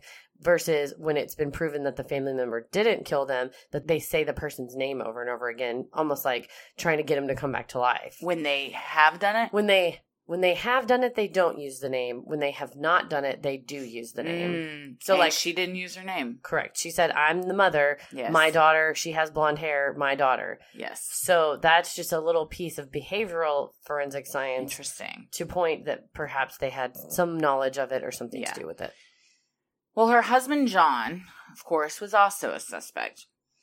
Not surprisingly, he became public enemy number one. He suspiciously found her body very quickly when asked to search the house, contaminated the crime scene by removing evidence from her body and moving her body to another location. And just like Patsy, his atypical behavior regarding the death of his child has always been called into question. So this is an intro. I'm so glad I read his book and the Steve Thomas book because Steve Thomas's description, based on the detectives and police officers at the scene, was that when John was in the basement, the people who were upstairs they hear John screaming like "Oh my god, oh my god," and that Patricia White and their other friend Priscilla. Priscilla jump were sitting on the couch with Patsy who was just like weeping uncontrollably and when they heard oh god oh god oh god that Priscilla and Patricia jumped up and ran to see what the ruckus was and that according to Steve Thomas Patsy just sat on the couch like uh-oh they found it Because she knew what was about to happen. but according to John, he says that when he ran up the stairs, that Pat, when he ran up the stairs, Patsy ran up the stairs to meet him and was like, "Oh my god, oh my god." See again. So again, it's just these conflicting reports of memories. There, uh, I mean, you can't trust somebody's memory. No, no, no, no. So, and then he also talks about in his book that when Beth was killed, his first daughter was killed in the car accident, that he just totally became numb. He's like, God is dead. God has abandoned me. It's not real. None of, what's the point of even living? And he said when he was alone, he would bawl his eyes out, which matches other statements that people said they could hear him like wailing and Aw. crying. Like upstairs, he'd go by himself. He said when he would drive to work, he would cry, or when he was on airplanes, like on a work trip by himself, he was like, I had to hide my face because I would just think about her and cry. But that He tried to keep it together. he kept like a, a brave face on when Yeah. so people were like john's like this weird crazy robot wandering around the house going out to check the mail he said at the time he was like i was in total shock yeah. and i just he's like all i could do was pace i just had nervous energy i couldn't just sit down and say Everyone handles grief differently. Also, like Patsy, John had no history of violent behavior, and in an interview was quoted as saying, "A person doesn't go throughout their lives as a normal human being." One night turn into a monster, slaughter their daughter, go to bed, and get up and act normal from there on. That doesn't happen. I gotta agree with him. yeah i mean he had no he didn't ever hit the kids they said all they ever they didn't spank the kids that they said they had they're really well behaved hmm and that they had a really good relationship and that she was like the apple of his eye and he has a lot of i'm a daddy's girl and he has a lot of quotes about just pushing her around the block, and you can tell this is a workaholic man Mhm. that has tons of regret. And he's Oh, like, yeah. as I sat there It's a dangerous place to live. and he's like, well, as I sat there. And I saw her body on the ground. I thought of every single bike ride I told her I didn't have time for. I thought about the. He's like, I thought about the business trips I was on and the, the things I missed and the dance recitals I missed. And he's like, all I could do was just wish I had one more day. And he's like, now luckily I have grandkids who, anytime they're like, Grandpa, take me around the block one more time. Mm. He's like, absolutely. Yeah. Read me one more story. Oh, and he's like, I just think of all the times I told her no. Yeah. And he's like, I know she loved me, but he's like, I just, there were so many moments we could have had that I just said no because I was Mm. working. I was like, oh, That's.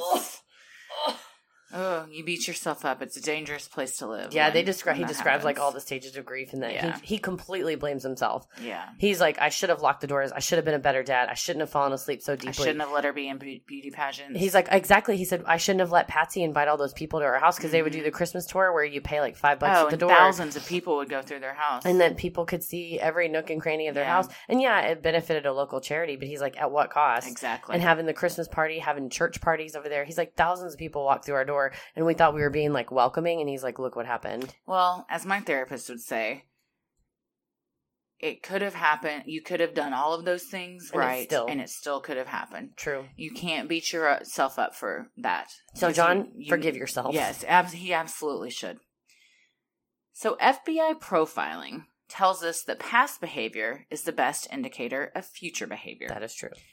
Neither Patsy nor John had any history of violent or abnormal behavior. However, the same cannot be said about JonBenét's brother, Burke. Burke had a history of scatological problems. If you don't know what that is, you kind of have an obsession with feces. Linda Hoffman Pugh, the Ramseys' former housekeeper, said that he had been known to smear feces on the bathroom wall and that one time she found fecal material the size of a grapefruit on JonBenét's sheets.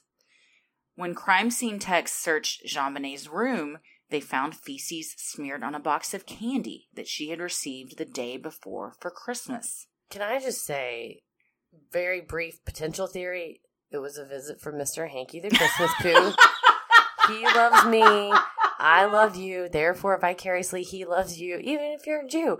And there's no indication that they were, but he'll come. He sometimes he's nutty, sometimes he's. I know all of the words to Mr. Hanky, but don't you know I forgot about Mr. Hanky till just now. you can't? Howdy ho. Oh, we're gonna get sued by South Park. No, it's fine. I just really like when Kyle's in the bathroom by himself, and then the dad opens the door, and Mr. Hanky's like just a turd again, and he's like, "Kyle, what did you do?" And he's like, "You don't understand. It was Mr. Hanky the whole time." oh man, I'm gonna have to watch that later. That's really funny. it's a great. It's a Christmas classic. It is. It is. Those mu- the songs Miracle that on sing, 34th Street. Uh, Mr. Hanky's Christmas classics when they sing "Christmas Time in Hell" is probably a top five favorite Christmas song of mine Oh, nice. on South Park. It's so good. Well, family friend and photographer Judith Phillips said Burke was extremely jealous of his sister and had a very bad temper. He was three years older than JonBenét and was the apple of his parents' eyes until she was born. Once JonBenét started competing in pageants and following in her mother's footsteps, his relationship with his parents changed, especially with Patsy. hmm Hitting his sister in the face with blunt objects wasn't foreign to him. He hit her with a golf club. In August of 1994, Burke and JonBenét had been playing in their yard when Burke got mad at her and hit her in the face with a golf club. Could this behavior have been a precursor for what was to come? Here's the thing: I have an older sister, and we fought like cats and dogs when we were little because she's five years older than me, and Mhm. I just wanted to be exactly like her. I still, to this day, the number one coolest person in the world is my sister. She's so, so freaking sweet. cool, and she just hated me for it. just. oh, but now she loves you. Oh, so much. We're best friends. But at the time, it's just irritating to Yeah, have like sure, a little sure. kid following you That's around. anybody's She childhood. never hit Oh, me. I I Ever. I remember slapping one of my brothers on the back once. I never took an object and hit any No. of them, and, One or time- vice versa. when we were older, she was probably I was probably twelve or thirteen, so she would have been like seventeen ish. I threw a nail polish thing at her, and she threw like a tea light candle at me. That was the one time, and we've gotten like a ton of trouble. Yeah, I bet you she doesn't remember this. She's always like, I just don't remember anything. I don't just- either. Yeah, I remember everything. But so does my brother Zach. yeah, and so she it's just funny though, because but we we fought like cats and dogs, Mhm. and my it was so cute because we would be like finally settle down to watch an episode of Saved by the Bell or The Wonder Mm. Years together, and my we could hear my dad like go into my mom in the other room and be like, "Don't bother them; they're getting Oh, that's so Leave sweet. them alone. Just And taking pictures, yeah. sneaky pics. Leave them alone." And then we could hear him It takes a certain individual to pick up a golf club and smack somebody in the face with it. that is, and That's not normal angry child behavior. no, that is excessively violent. Mm-hmm, mm-hmm. In the weeks and months after his sister's death, Burke was interviewed by several child psychologists. Retired FBI profiler Jim Clemente and former Scotland Yard behavior analyst Laura Richards analyzed the taped interviews and had some damning opinions. We should point out that this is in the case of JonBenét Ramsey, the Yes. docu series that has been being currently being sued by Burke Ramsey for seven hundred and fifty million dollars. Yes. So Burke isn't scared at all in these interviews. He's really not. His sister was recently brutally murdered in his home in her bed, and- asleep. And, he shows no fear that it could have been him that night or that the killer may come back. which they said is natural for kids whose Very natural. has been violated. Hell yeah, I'd be terrified. I would think every night they would come through the window. and they even me. the psychologist even said, "Well, how how do you feel? It must have been it must be hard." And he says, "Well, my parents cry a lot, but I'm just in my room playing video games and I just go on with my life, you know, I'm fine." It makes you wonder. Like he has the the biggest thing that's hard for him is that his parents are being annoying and sad. Because he wants their attention like And he has this whole time. Well, and I will to backtrack slightly. The uh, neighbor who is interviewed in the CBS docu Judith series. Phillips. That's right. or the photographer? Yeah. Yes. Yes. And she talks about that she was commissioned by the Colorado Women's Magazine or something to take photos of Patsy because she had beaten cancer and she was kind of this like socialite. And they were all ready to shoot Patsy and the kids. And that Burke flipped shit and was like, I'm not going to be a part Yeah. of this. I'm going to go upstairs. And that Patsy had to go upstairs and basically like come down and force him to be in the photos. Yes. The photos that that woman took are so pretty. Oh, they're very nice. They're very nice. In one of the interviews, Dr. Suzanne Bernhardt asks him, So what do you think happened? To which he answers, I know what happened. He goes on to say that he asked his dad where they found the body. According to Clemente, this is very telling, and that it's just as important to listen to what he's not saying. Logically, one would ask, What happened to her? Why is Burke not at all concerned with that, but wants to know where they found her body? This is an OJ Simpson motor, mo- uh, moment when they call OJ and said, Your wife's been killed. And he goes, All right, I'll be the back. Instead of saying, What happened to Yeah. her? Yeah, he knew what happened to her. He cut her head off. Burt goes on to physically demonstrate how he thinks she died by raising up his fist and slamming it down, saying, Someone took out a knife or a hammer. He also gives the unsettling detail that whoever did this, quote, tiptoed down to the basement. Mm. That stuck out to me because it was such a small but telling detail. Because if he had done this, he would have tiptoed down to the basement. And True. you, would you have described a perpetrator that you don't know as tiptoeing down to the basement? Well, I don't. too- It's, it sounds so strange. Well, and if she was still alive when they went down to the basement, he could have been like, "Hey, let's sneak down to the basement together." Mhm. Also, his toy train room was to the right of the room where she was found, so he was well familiar with the basement layout. hmm Burke has always maintained his innocence, and in 2016 sat down with Dr. Phil to tell his side of the story for the first time in 20 years. So he had been basically a hermit and did not he was the only one in that house that did not come forward in 20 years to say his side of the story. Well, and they said that they spent a lot of time trying to get him to and from school without being photographed. They had to switch schools, and he tried to be interviewed by the police when he was in college still, and it was like the week of exams, and he said, "No, I'm you know, doing exams," and that was kind of seen as, "Oh, you don't even want to talk to the cops." But then this interview, the doctor Doctor Phil exclusive. The interview is awkward and unsettling. Mm-hmm.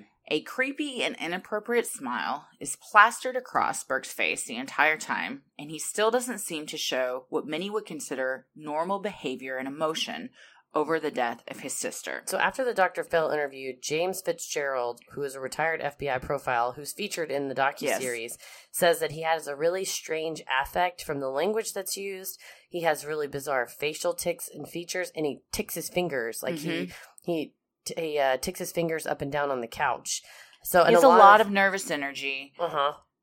It might just be he's extremely socially awkward. He's been sheltered most of his life. He has not had a normal upbringing. Dr. Phil said off camera he was personable and what many would call normal. Yeah. That talking to him one on one was completely different It's the than Chandler when he talked in front of a camera. the Chandler Bing effect. When you put a camera in front of him, he's like, Ugh. he can't smile. Yeah, he's awkward. Well, He um, also, Dr. Phil said, because a lot of people have speculated that Burke does have some form of autism or Asperger's, and Dr. Phil says he does not. Yeah, uh, Dr. Phil says he doesn't believe that he has anything, that all he has is a lot of anxiety and awkwardness Yes. because he has been sheltered, that he's currently like a computer analyst, but he Yeah. works from home, he works Mhm. remotely, so he doesn't have a ton of like human interaction. And a lot of people see this smile and see that he's smiling, but experts say, and I do have to agree, it's not a happy smile. It is an uncomfortable, I'm very awkward, I don't know how to behave type of smile. That's not to say he didn't do it, but Well, Steve, uh, sorry, James Fitzgerald said that there's something more than meets the eye because Dr. Phil asked the right questions and kind of in a few different ways. And Burke would just say, like, I guess so, or I don't know.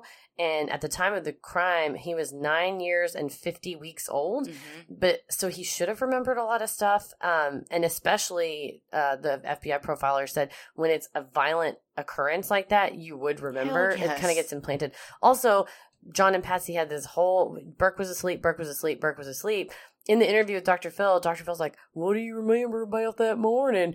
And Burke's like, Oh, I remember being in bed and my mom busted open the door while it was still dark outside Mhm. and was like, Where's JonBenét? Where's JonBenét? And he's like, Did, he, did she turn on the light? And he's like, No, I don't think so. And then later on, he says he remembers a cop came in and was shining a flashlight in his room. And he said, Well, it was dark at the time, so it must have been pretty early. It must have been the first cop that was on the scene Yeah. because the sun hadn't come up yet, which then contradicts Patsy and John saying Burke was totally Right. asleep and didn't know what was going on. Also, if Burke's account is correct, he still says he never went downstairs to ask his parents what was going on. He knew Mhm. something was terribly wrong. And even in this interview with Dr. Phil, he said, Well, I didn't know if my dad was chasing a bad guy out of the house with a gun or something. I didn't know what I was going to walk. That's a very strange, childlike response. If you've seen a cop come into your room, your mom come into your room frantic, most nine year olds almost 10 would go see what the hell was going on well, and Dr. Phil unless they were told to stay put True, and Dr. Phil said that he he got a little bit of flack after it because he can Dr. Phil, if you watch his show ever, which accidentally a couple times I have, specifically the episode where that guy claimed his kid was possessed, and really turns out the kid literally ha- was on the spectrum, and this guy was like screaming like "Get out, Satan!" and the kid just Oh had autism and needed help. And Dr. Phil grilled that guy and was like yelling at him. And with Burke, Dr. Phil was very kind of kid gloves kid gloves, kind, compassionate, and Dr. Phil's like, well, he was never a suspect, and so I was treating him like a victim's family which member. Which is fair which is fair because uh, Steve Thomas under oath has actually said that Burke was never a suspect. Mhm. and he wouldn't have gone on the interview if he was going to be grilled Yeah, if you're getting the exclusive. he knows what he's going to Yeah. be asked he was also paid Yeah, don't bite the hand that feeds you, Right. Dr. Phil. well the a&e docuseries makes a very strong case for burke being the murderer dr spitz and his fellow experts proposed hypothesis was that sometime after John and Patsy had put JonBenét to bed, she woke up, went downstairs, and found her brother enjoying a late night snack at the dining room table of her favorite snack, pineapple and milk.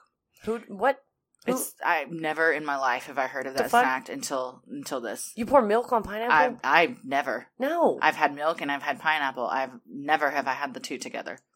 I mean, there may be weird stuff I eat that if people found out, they're like, ugh, What's the weirdest thing you enjoy? I last night had uh, chicken nuggets, and there was this, a dollop of ranch and a dollop of ketchup, and you kind of mix them. oh, that's not weird at all. That's not weird? People do Hell that? no, that's I do it all the time. Oh well, But I eat ranch like with everything. I, anything dipped in ranch. oh God. if you find a bowl in my kitchen and and it's got ranch in it, probably gonna have my fingerprints on it. my nephew went Mhm. through a phase where he would dip everything in ranch, including strawberries. So maybe pineapple milk is. Let's not talk shit. When I was a little girl, I would eat Mrs. Baird's white bread, Welch's grape jelly on one slice, Mhm. Miracle Whip on the other. Mayonnaise, and I called it mayonnaise and jelly. Well, as you should. well, Miracle very- Whip's not mayonnaise. Miracle Whip's Miracle Oh, Whip's that's true. mayonnaise is But I. I'm proud of you that it was Miracle Whip and not mayonnaise because Miracle Whip is way better than No, mayonnaise. it's not. oh my Mayonnaise is gosh, better. No, mayonnaise, Hellmann's. guys, If the it's not- podcast is being torn apart. If it's not Hellmann's, it's trash. Throw oh, it out. That's is Gotta that get their that- new motto? It's my new motto. When I'm going to become the official mayonnaise spokeswoman. I'll be the Miracle Whip, Ugh. and then we'll. What is we'll it like? see. I'm a Mac and I'm a PC. I'm Hellmann's mayonnaise, and this is trash next to me here. Miracle Whip. But if you mix it with a little grape jelly, I'm Mm. I'm back on board. Okay, so while They Patsy, eat pineapples and milk. while Patsy claimed she did not make this snack for Burke, both her and Burke's fingerprints were found on the bowl. Which maybe she was putting away dishes. They did have a nanny, or not a nanny, a housekeeper. But I mean, it doesn't. She could have rinsed the bowl off and put it back up in there. Patsy also said that she wouldn't have served it to Burke the way it was found because the spoon used was entirely too big for the bowl The- and it wouldn't have made sense to her, which is true. It was just it was a giant serving spoon Yes, in a small cereal bowl. I do- like something a child would get to eat. like they don't know any better. yes. I do love that in the interview though. She's just like, I just don't. That's see. a very socialite answer. Yeah, I just don't. it doesn't make sense to me. I wouldn't have done it. was inappropriate. Burke's fingerprints are also found on an empty glass with a tea bag in it sitting next to the bowl. Because what appeared to be undigested pineapple was found in JonBenét's stomach, it would stand to reason that this was the last thing she ate shortly before she died. okay, this is where I begin to disagree with this theory. But go ahead. Okay. Spitz believes that JonBenét grabbed a piece of pineapple from Burke's bowl, and that an angry Burke picked up the large flashlight that was sitting on the counter next to him and hit her on the head. Okay, I don't know. Maybe uh, uh, I could see it happening for sure. that's true. Especially if he. I mean, whacked it's her just in a the knee face. jerk reaction. He whacked her in the face with a golf Yeah. club before. He's sitting within arm's reach, just grabbing this. It's like a Maglite, a huge Mhm. black flashlight, and just bonks her on the head. He goes on to speculate that the circular marks found on her body were actually from a piece of Burke's train set, which was seen in several places in the crime scene video. A side by side picture comparison shows that the end of the track lines up perfectly with the marks on her body. So does he? Do we think he? Not we. We don't think any of this. Werner Spitz, who's being sued, thinks this. Werner Spitz believes that he whacked her in the head in the kitchen, hmm drug her to the basement. I think he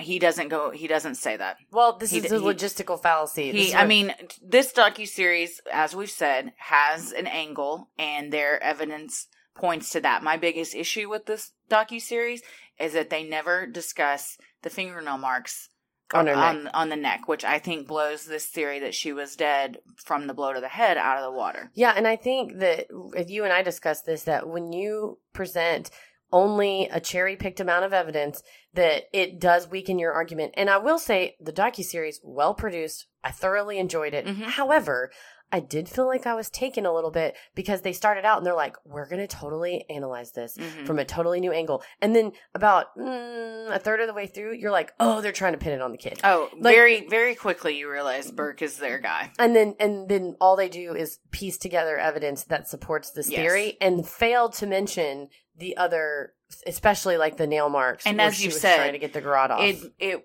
it Dr. would be Henry- better if you address the evidence that conf- is conflicting with your theory and had an answer for it, or maybe even said, even if you don't I don't have an answer for this, but at least you acknowledge it so it doesn't seem like you're ignoring it. like you're trying to hide it i Yeah. will say dr henry lee though throughout the docu-series is very uh scientific and saying like well i just don't we just don't know and he was involved when this happened. correct so he's The- been around the whole time uh, And yes, on the Ramsey side. yeah So the theory is Burke grabbed part of his train track and used it to poke JonBenét's body to see if she was still alive. i just alive. don't see how it would make that big of an indent if it was just a poking It depends on how, I guess, hard he was doing it. Mm-mm. Regardless of how damning the evidence may be, Burke claims he did not murder his sister, and in 2016 filed a lawsuit against CBS for $750 million and Dr. Werner Spitz for $150 million, claiming defamation of character because of the views presented in the series.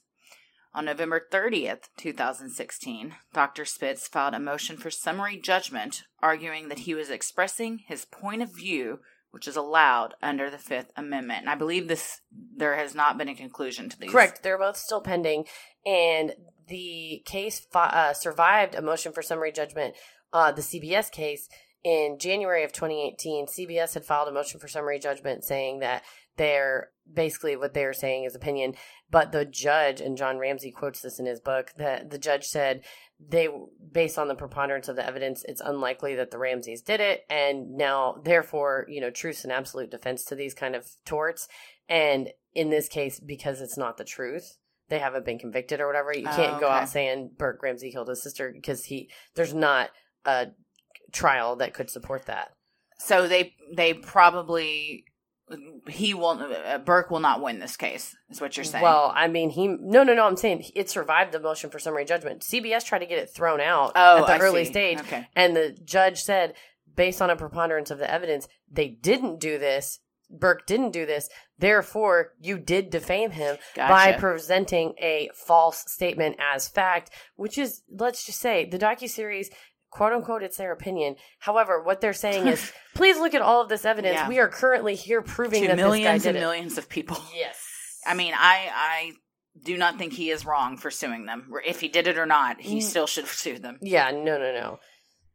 Well, in April of 2003, Judge Julie Carnes in Atlanta dismissed a federal civil suit against Patsy and John after concluding evidence supported an intruder theory.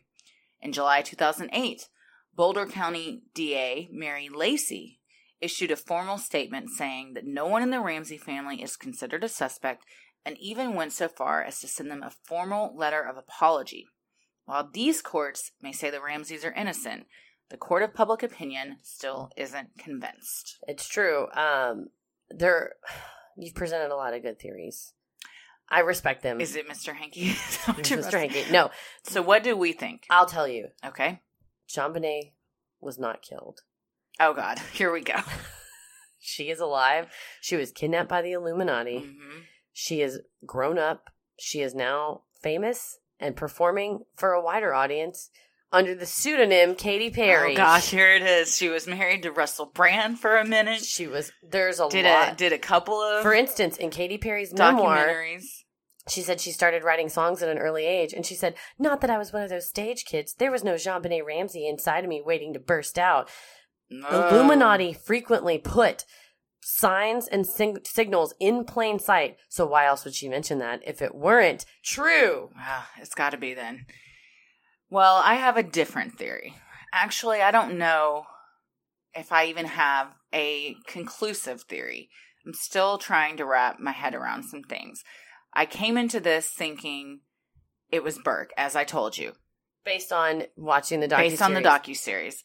The more research I did, I started to think, okay, I don't think it's Burke. And here, well, uh, let me back up. I always, in my head, was thinking Burke killed her by hitting her over the head, but the staging of the body came from her parents. And I could never justify how her parents could have made that garrote and strangled her and gone to those links of the staging. Maybe the binding of the wrists and the duct tape, but anything that in- inflicted more trauma to her body, I couldn't wrap my head around, especially after knowing she was alive when she was being strangled. Because if she was alive, they would have just called 911 and tried to save her life. Yeah, and they and then at that time you could say he accidentally hit her. She fell on the stairs. A thing fell on her head. I mean, it wouldn't necessarily But you would have saved her life. Yeah, So she could have lived, which is all they wanted. Yes, in my head, that's why I couldn't justify it. Then I started thinking about it differently and thinking, well, what if Burke did all of it? He hit her over the head and then he also strangled her because of his jealousy, his anger issues. He seems like he's there's something not right. Here's where I think that theory falls apart. Could you please explain how a nine year old kid could tie that That's the one part that that trips me the up. garrote the knot on the garrote? Here's the thing: I was a marine professional for What three is that? years. I, I like worked on boats. I, when I lived As in a kid? no, when I lived in Chicago, Oh, oh, yeah. I was okay. a 20 something year old college graduate and I, it took me forever to figure out how to tie knots. Yeah. I mean, yeah, they teach it to you in Boy Scouts or whatever, but the knot that was, it's it a was fairly, intricate. it's a fairly common marine knot, but it's an intricate marine knot. Yeah. Freaking nine year old kids can't even tie their own shoes. and again, that's, and Burke seems like the kind of kid that was wearing Velcro shoes. You know what I mean? When he was 10. Just from being a weird kid, you don't want him Yeah. around laces. You also, know. So that haircut. Oh, lordy. Somebody save that boy. So that again, there's I'll get to a point with all of these scenarios where I hit a roadblock that I can't wrap my head around and justify. And that is that one. The the knot. Why don't you think an intruder did it? I've always thought, well, one in the docu series and everything has presented that they came through the basement window. The fucking spider web, dude. and the spider web in the docu series they they recreate it's pretty sweet because they can't get access to the Ramsey's house and plus it's been completely remodeled at this point but they recreate the Ramsey's home and the window that supposedly the intruder would have come through to get into the basement and it's while an adult can fit through it the crime scene photos show intact cobwebs and debris along the sides that you would have wiped out if you had been trying to mm-hmm. because it was not big enough to avoid those the compelling evidence that ties Patsy to that ransom note has always made me think that she. I never thought she did it. I never thought she killed her, but I did think it was possible that she wrote the note to cover it up for whatever reason. I can't imagine a mom who was so obsessed with her daughter. She was so like they were best friends. Oh yeah, and she spent she put a lot of money into her. She was an investment with these beauty pageants. But aside from that, and she always said if Jean doesn't want to do it, she doesn't have to do it. But she said that they were they dressed alike, they went everywhere together, they were like best best friends. I just can't imagine that if something happened to her, that she wasn't like I'll do anything to find the person that did this. I don't think this sounds mean, but especially watching how they treated the other kid, that if the other kid did something, that they would go to that length to cover it up, unless it's just rich family not wanting disgrace. I do think that they could have gone to those lengths to protect Burke. Really. I do. They do say that Patsy said if anything ever happened to him, I'll die. Like that's he's like the like my life and everything. Um, John had lost one daughter already. Now he's lost a second. Well, and they They're said not about to lose a third kid. Well, and Patsy was super close to John's kids from his first marriage. but too. what's crazy, and they wouldn't. So on that docu series, a Colorado lawyer says the age of ten is the minimum age to be tried for something Oh, in like- the state of. Colorado. So he was nine and 50 i mean he was almost 10 but he was not 10 at the time. so yeah at the time of her death so he couldn't have been convicted or tried for anything in the first place. I mean, it still would have ruined his life because then Sure, sure, kid sure. And it would, it would have ruined their life too. But he wouldn't I have mean, gone to this jail. already ruined their life. yeah. though. Regardless, I mean, it John talks about he spent hundreds of thousands of dollars in lawyers and and private investigators, and he's like, I never imagined I would be a penniless guy living on Yeah. a boat. Yeah. Well, then I started thinking my dear husband Tommy came up with an interesting theory. What if it was an intruder, but Patsy did write the ransom note because they thought Burke had killed her? Ooh, because of his history of hitting her in the face i think it's we're all we're all comfortable saying he's weird as fuck and they know he's weird and and the scatological stuff and just the behavior he exhibited. There might have been even more mental health stuff going on there that we didn't know about. If they found her body or maybe even knew he had done it and they wanted to protect him then that's the only other thing I could think of why they would have written this note. But now, your your reasoning of how he could have come in, how the Glenn Meyer, the neighbor, could have come in the night of the Christmas party, taken that pad and pen, and written it out but his DNA wasn't found on it. on the pad and pen. Yeah, and Patsy's was. Patsy's was Well, it was her. I mean, DNA. and it was her pen. Sure, but if he had wiped the those things down, and then she touched it after him. I don't know, moved it. It was in the house. was her oh i guess he could i guess that could have been because he could have used gloves to write the note Mm-hmm. and then she would she could have but he would have put that pad and pin back when he killed her, not before. Correct. So she wouldn't have had time to touch it until it was taken by police and into But she touched it before, and then I don't know. He wears gloves. Okay, maybe, yeah.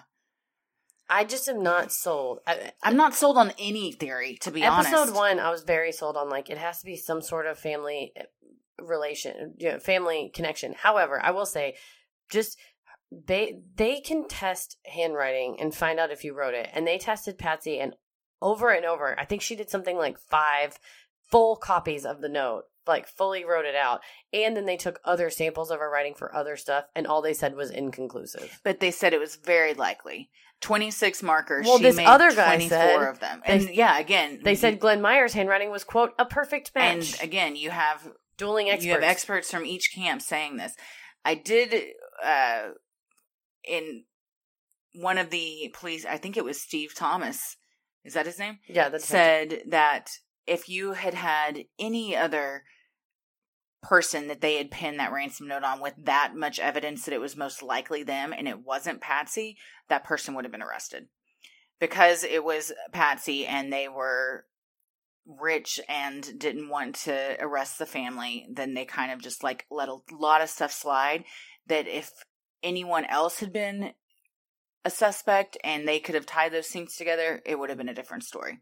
Well, I just don't see why the neighbor's handwriting wasn't tested at the time. It was. So they're saying it's exactly a match? No, a Now. recent expert has said it's a perfect match. At the time, he was a suspect and his handwriting did match, but they cleared him because of the DNA and he passed a lie detector test. And John Ramsey also mentions in his book that nine months after, in September of 1997, a, conflicting reports whether she was eight or 14 year old girl in Boulder That's very different ages. I know, and it's like it's different articles I found from the time, or and they're basically like archive versions.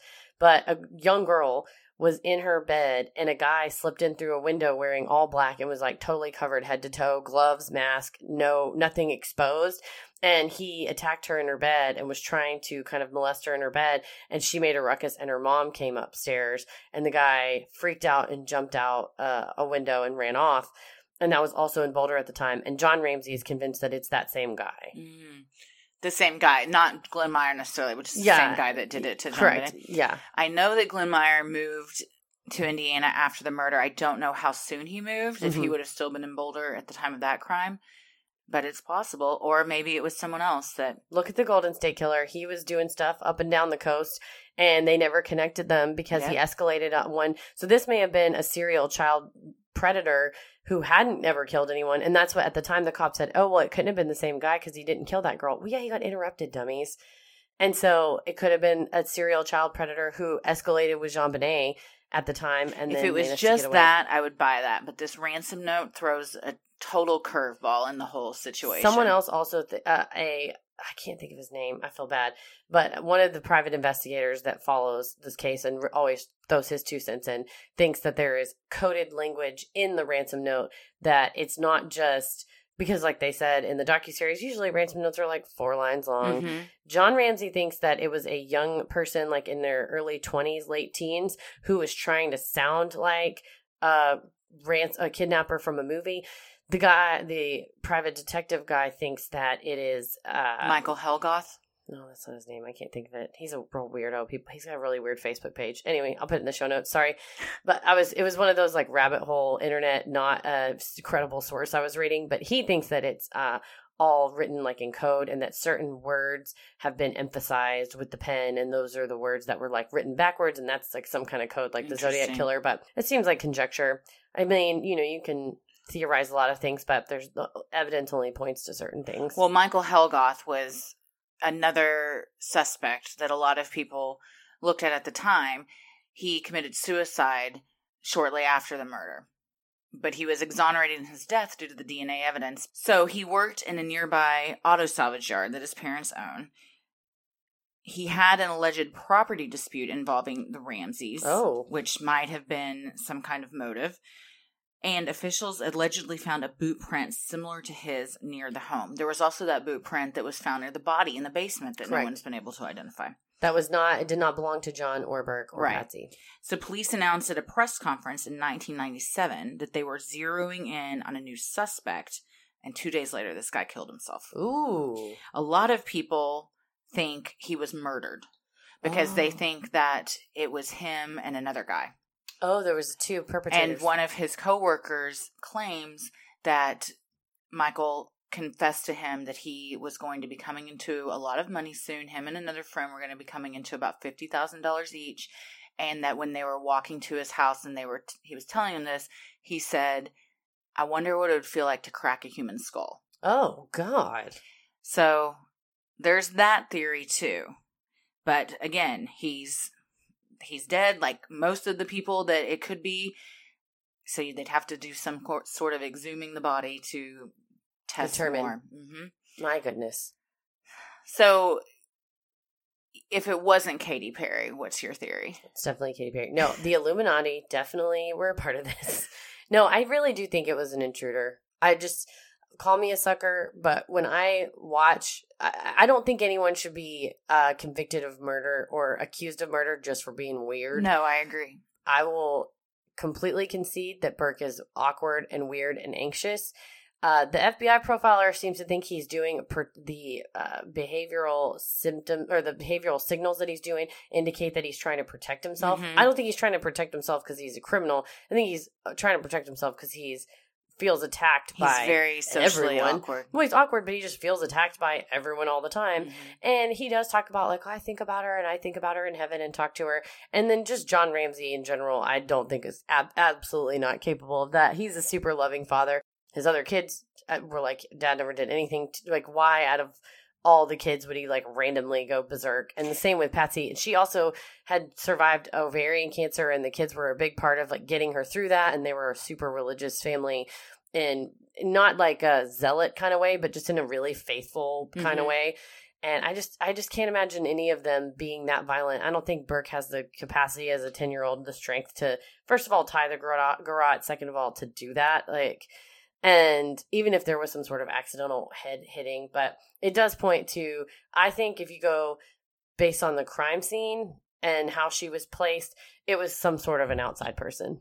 Mhm. And someone's like, who could navigate the labyrinth of the basement? It was like four rooms in a tiny closet. Yeah, like it's not like it was some sort of crazy maze. And if the if Meyer had been there if some, Even if it wasn't- before and been able to kind of get a lay of the land, and even if it wasn't Meyer, they open their house to thousands of people all the time. Yeah.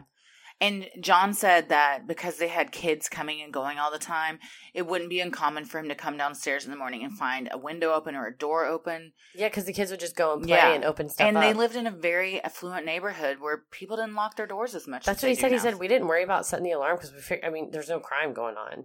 I'm set the alarm half the time when I'm at home. Oh, I went through and checked every single window list. yeah, just because Yeah. I'm a weird person. exactly. But I do because the intruder thing has always bothered me because of that coming in through the basement window.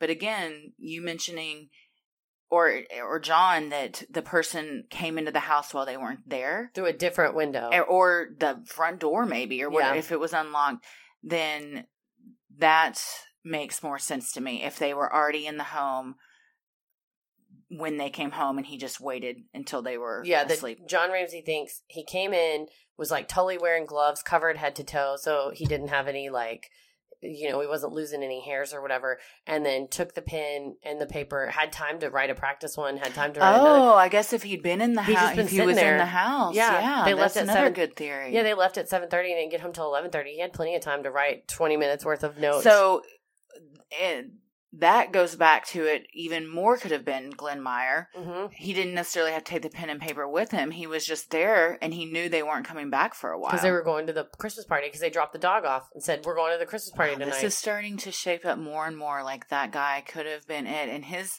ex-wife is adamant that she said when he she went to the hospital when he was dying, she just stood over his dying body thinking, "You son of a bitch, you deserve to die." Damn, she's always thought that he did it. wow. So And if he was covered in head to toe, then yeah, maybe he didn't. I have- say exhume the body. Glenn and Meyer's body? retest the evidence. retest all the evidence. That's this little girl deserves justice. It's been far too long. It's been 22 years. Let's get some answers for her and for the remaining family. My God.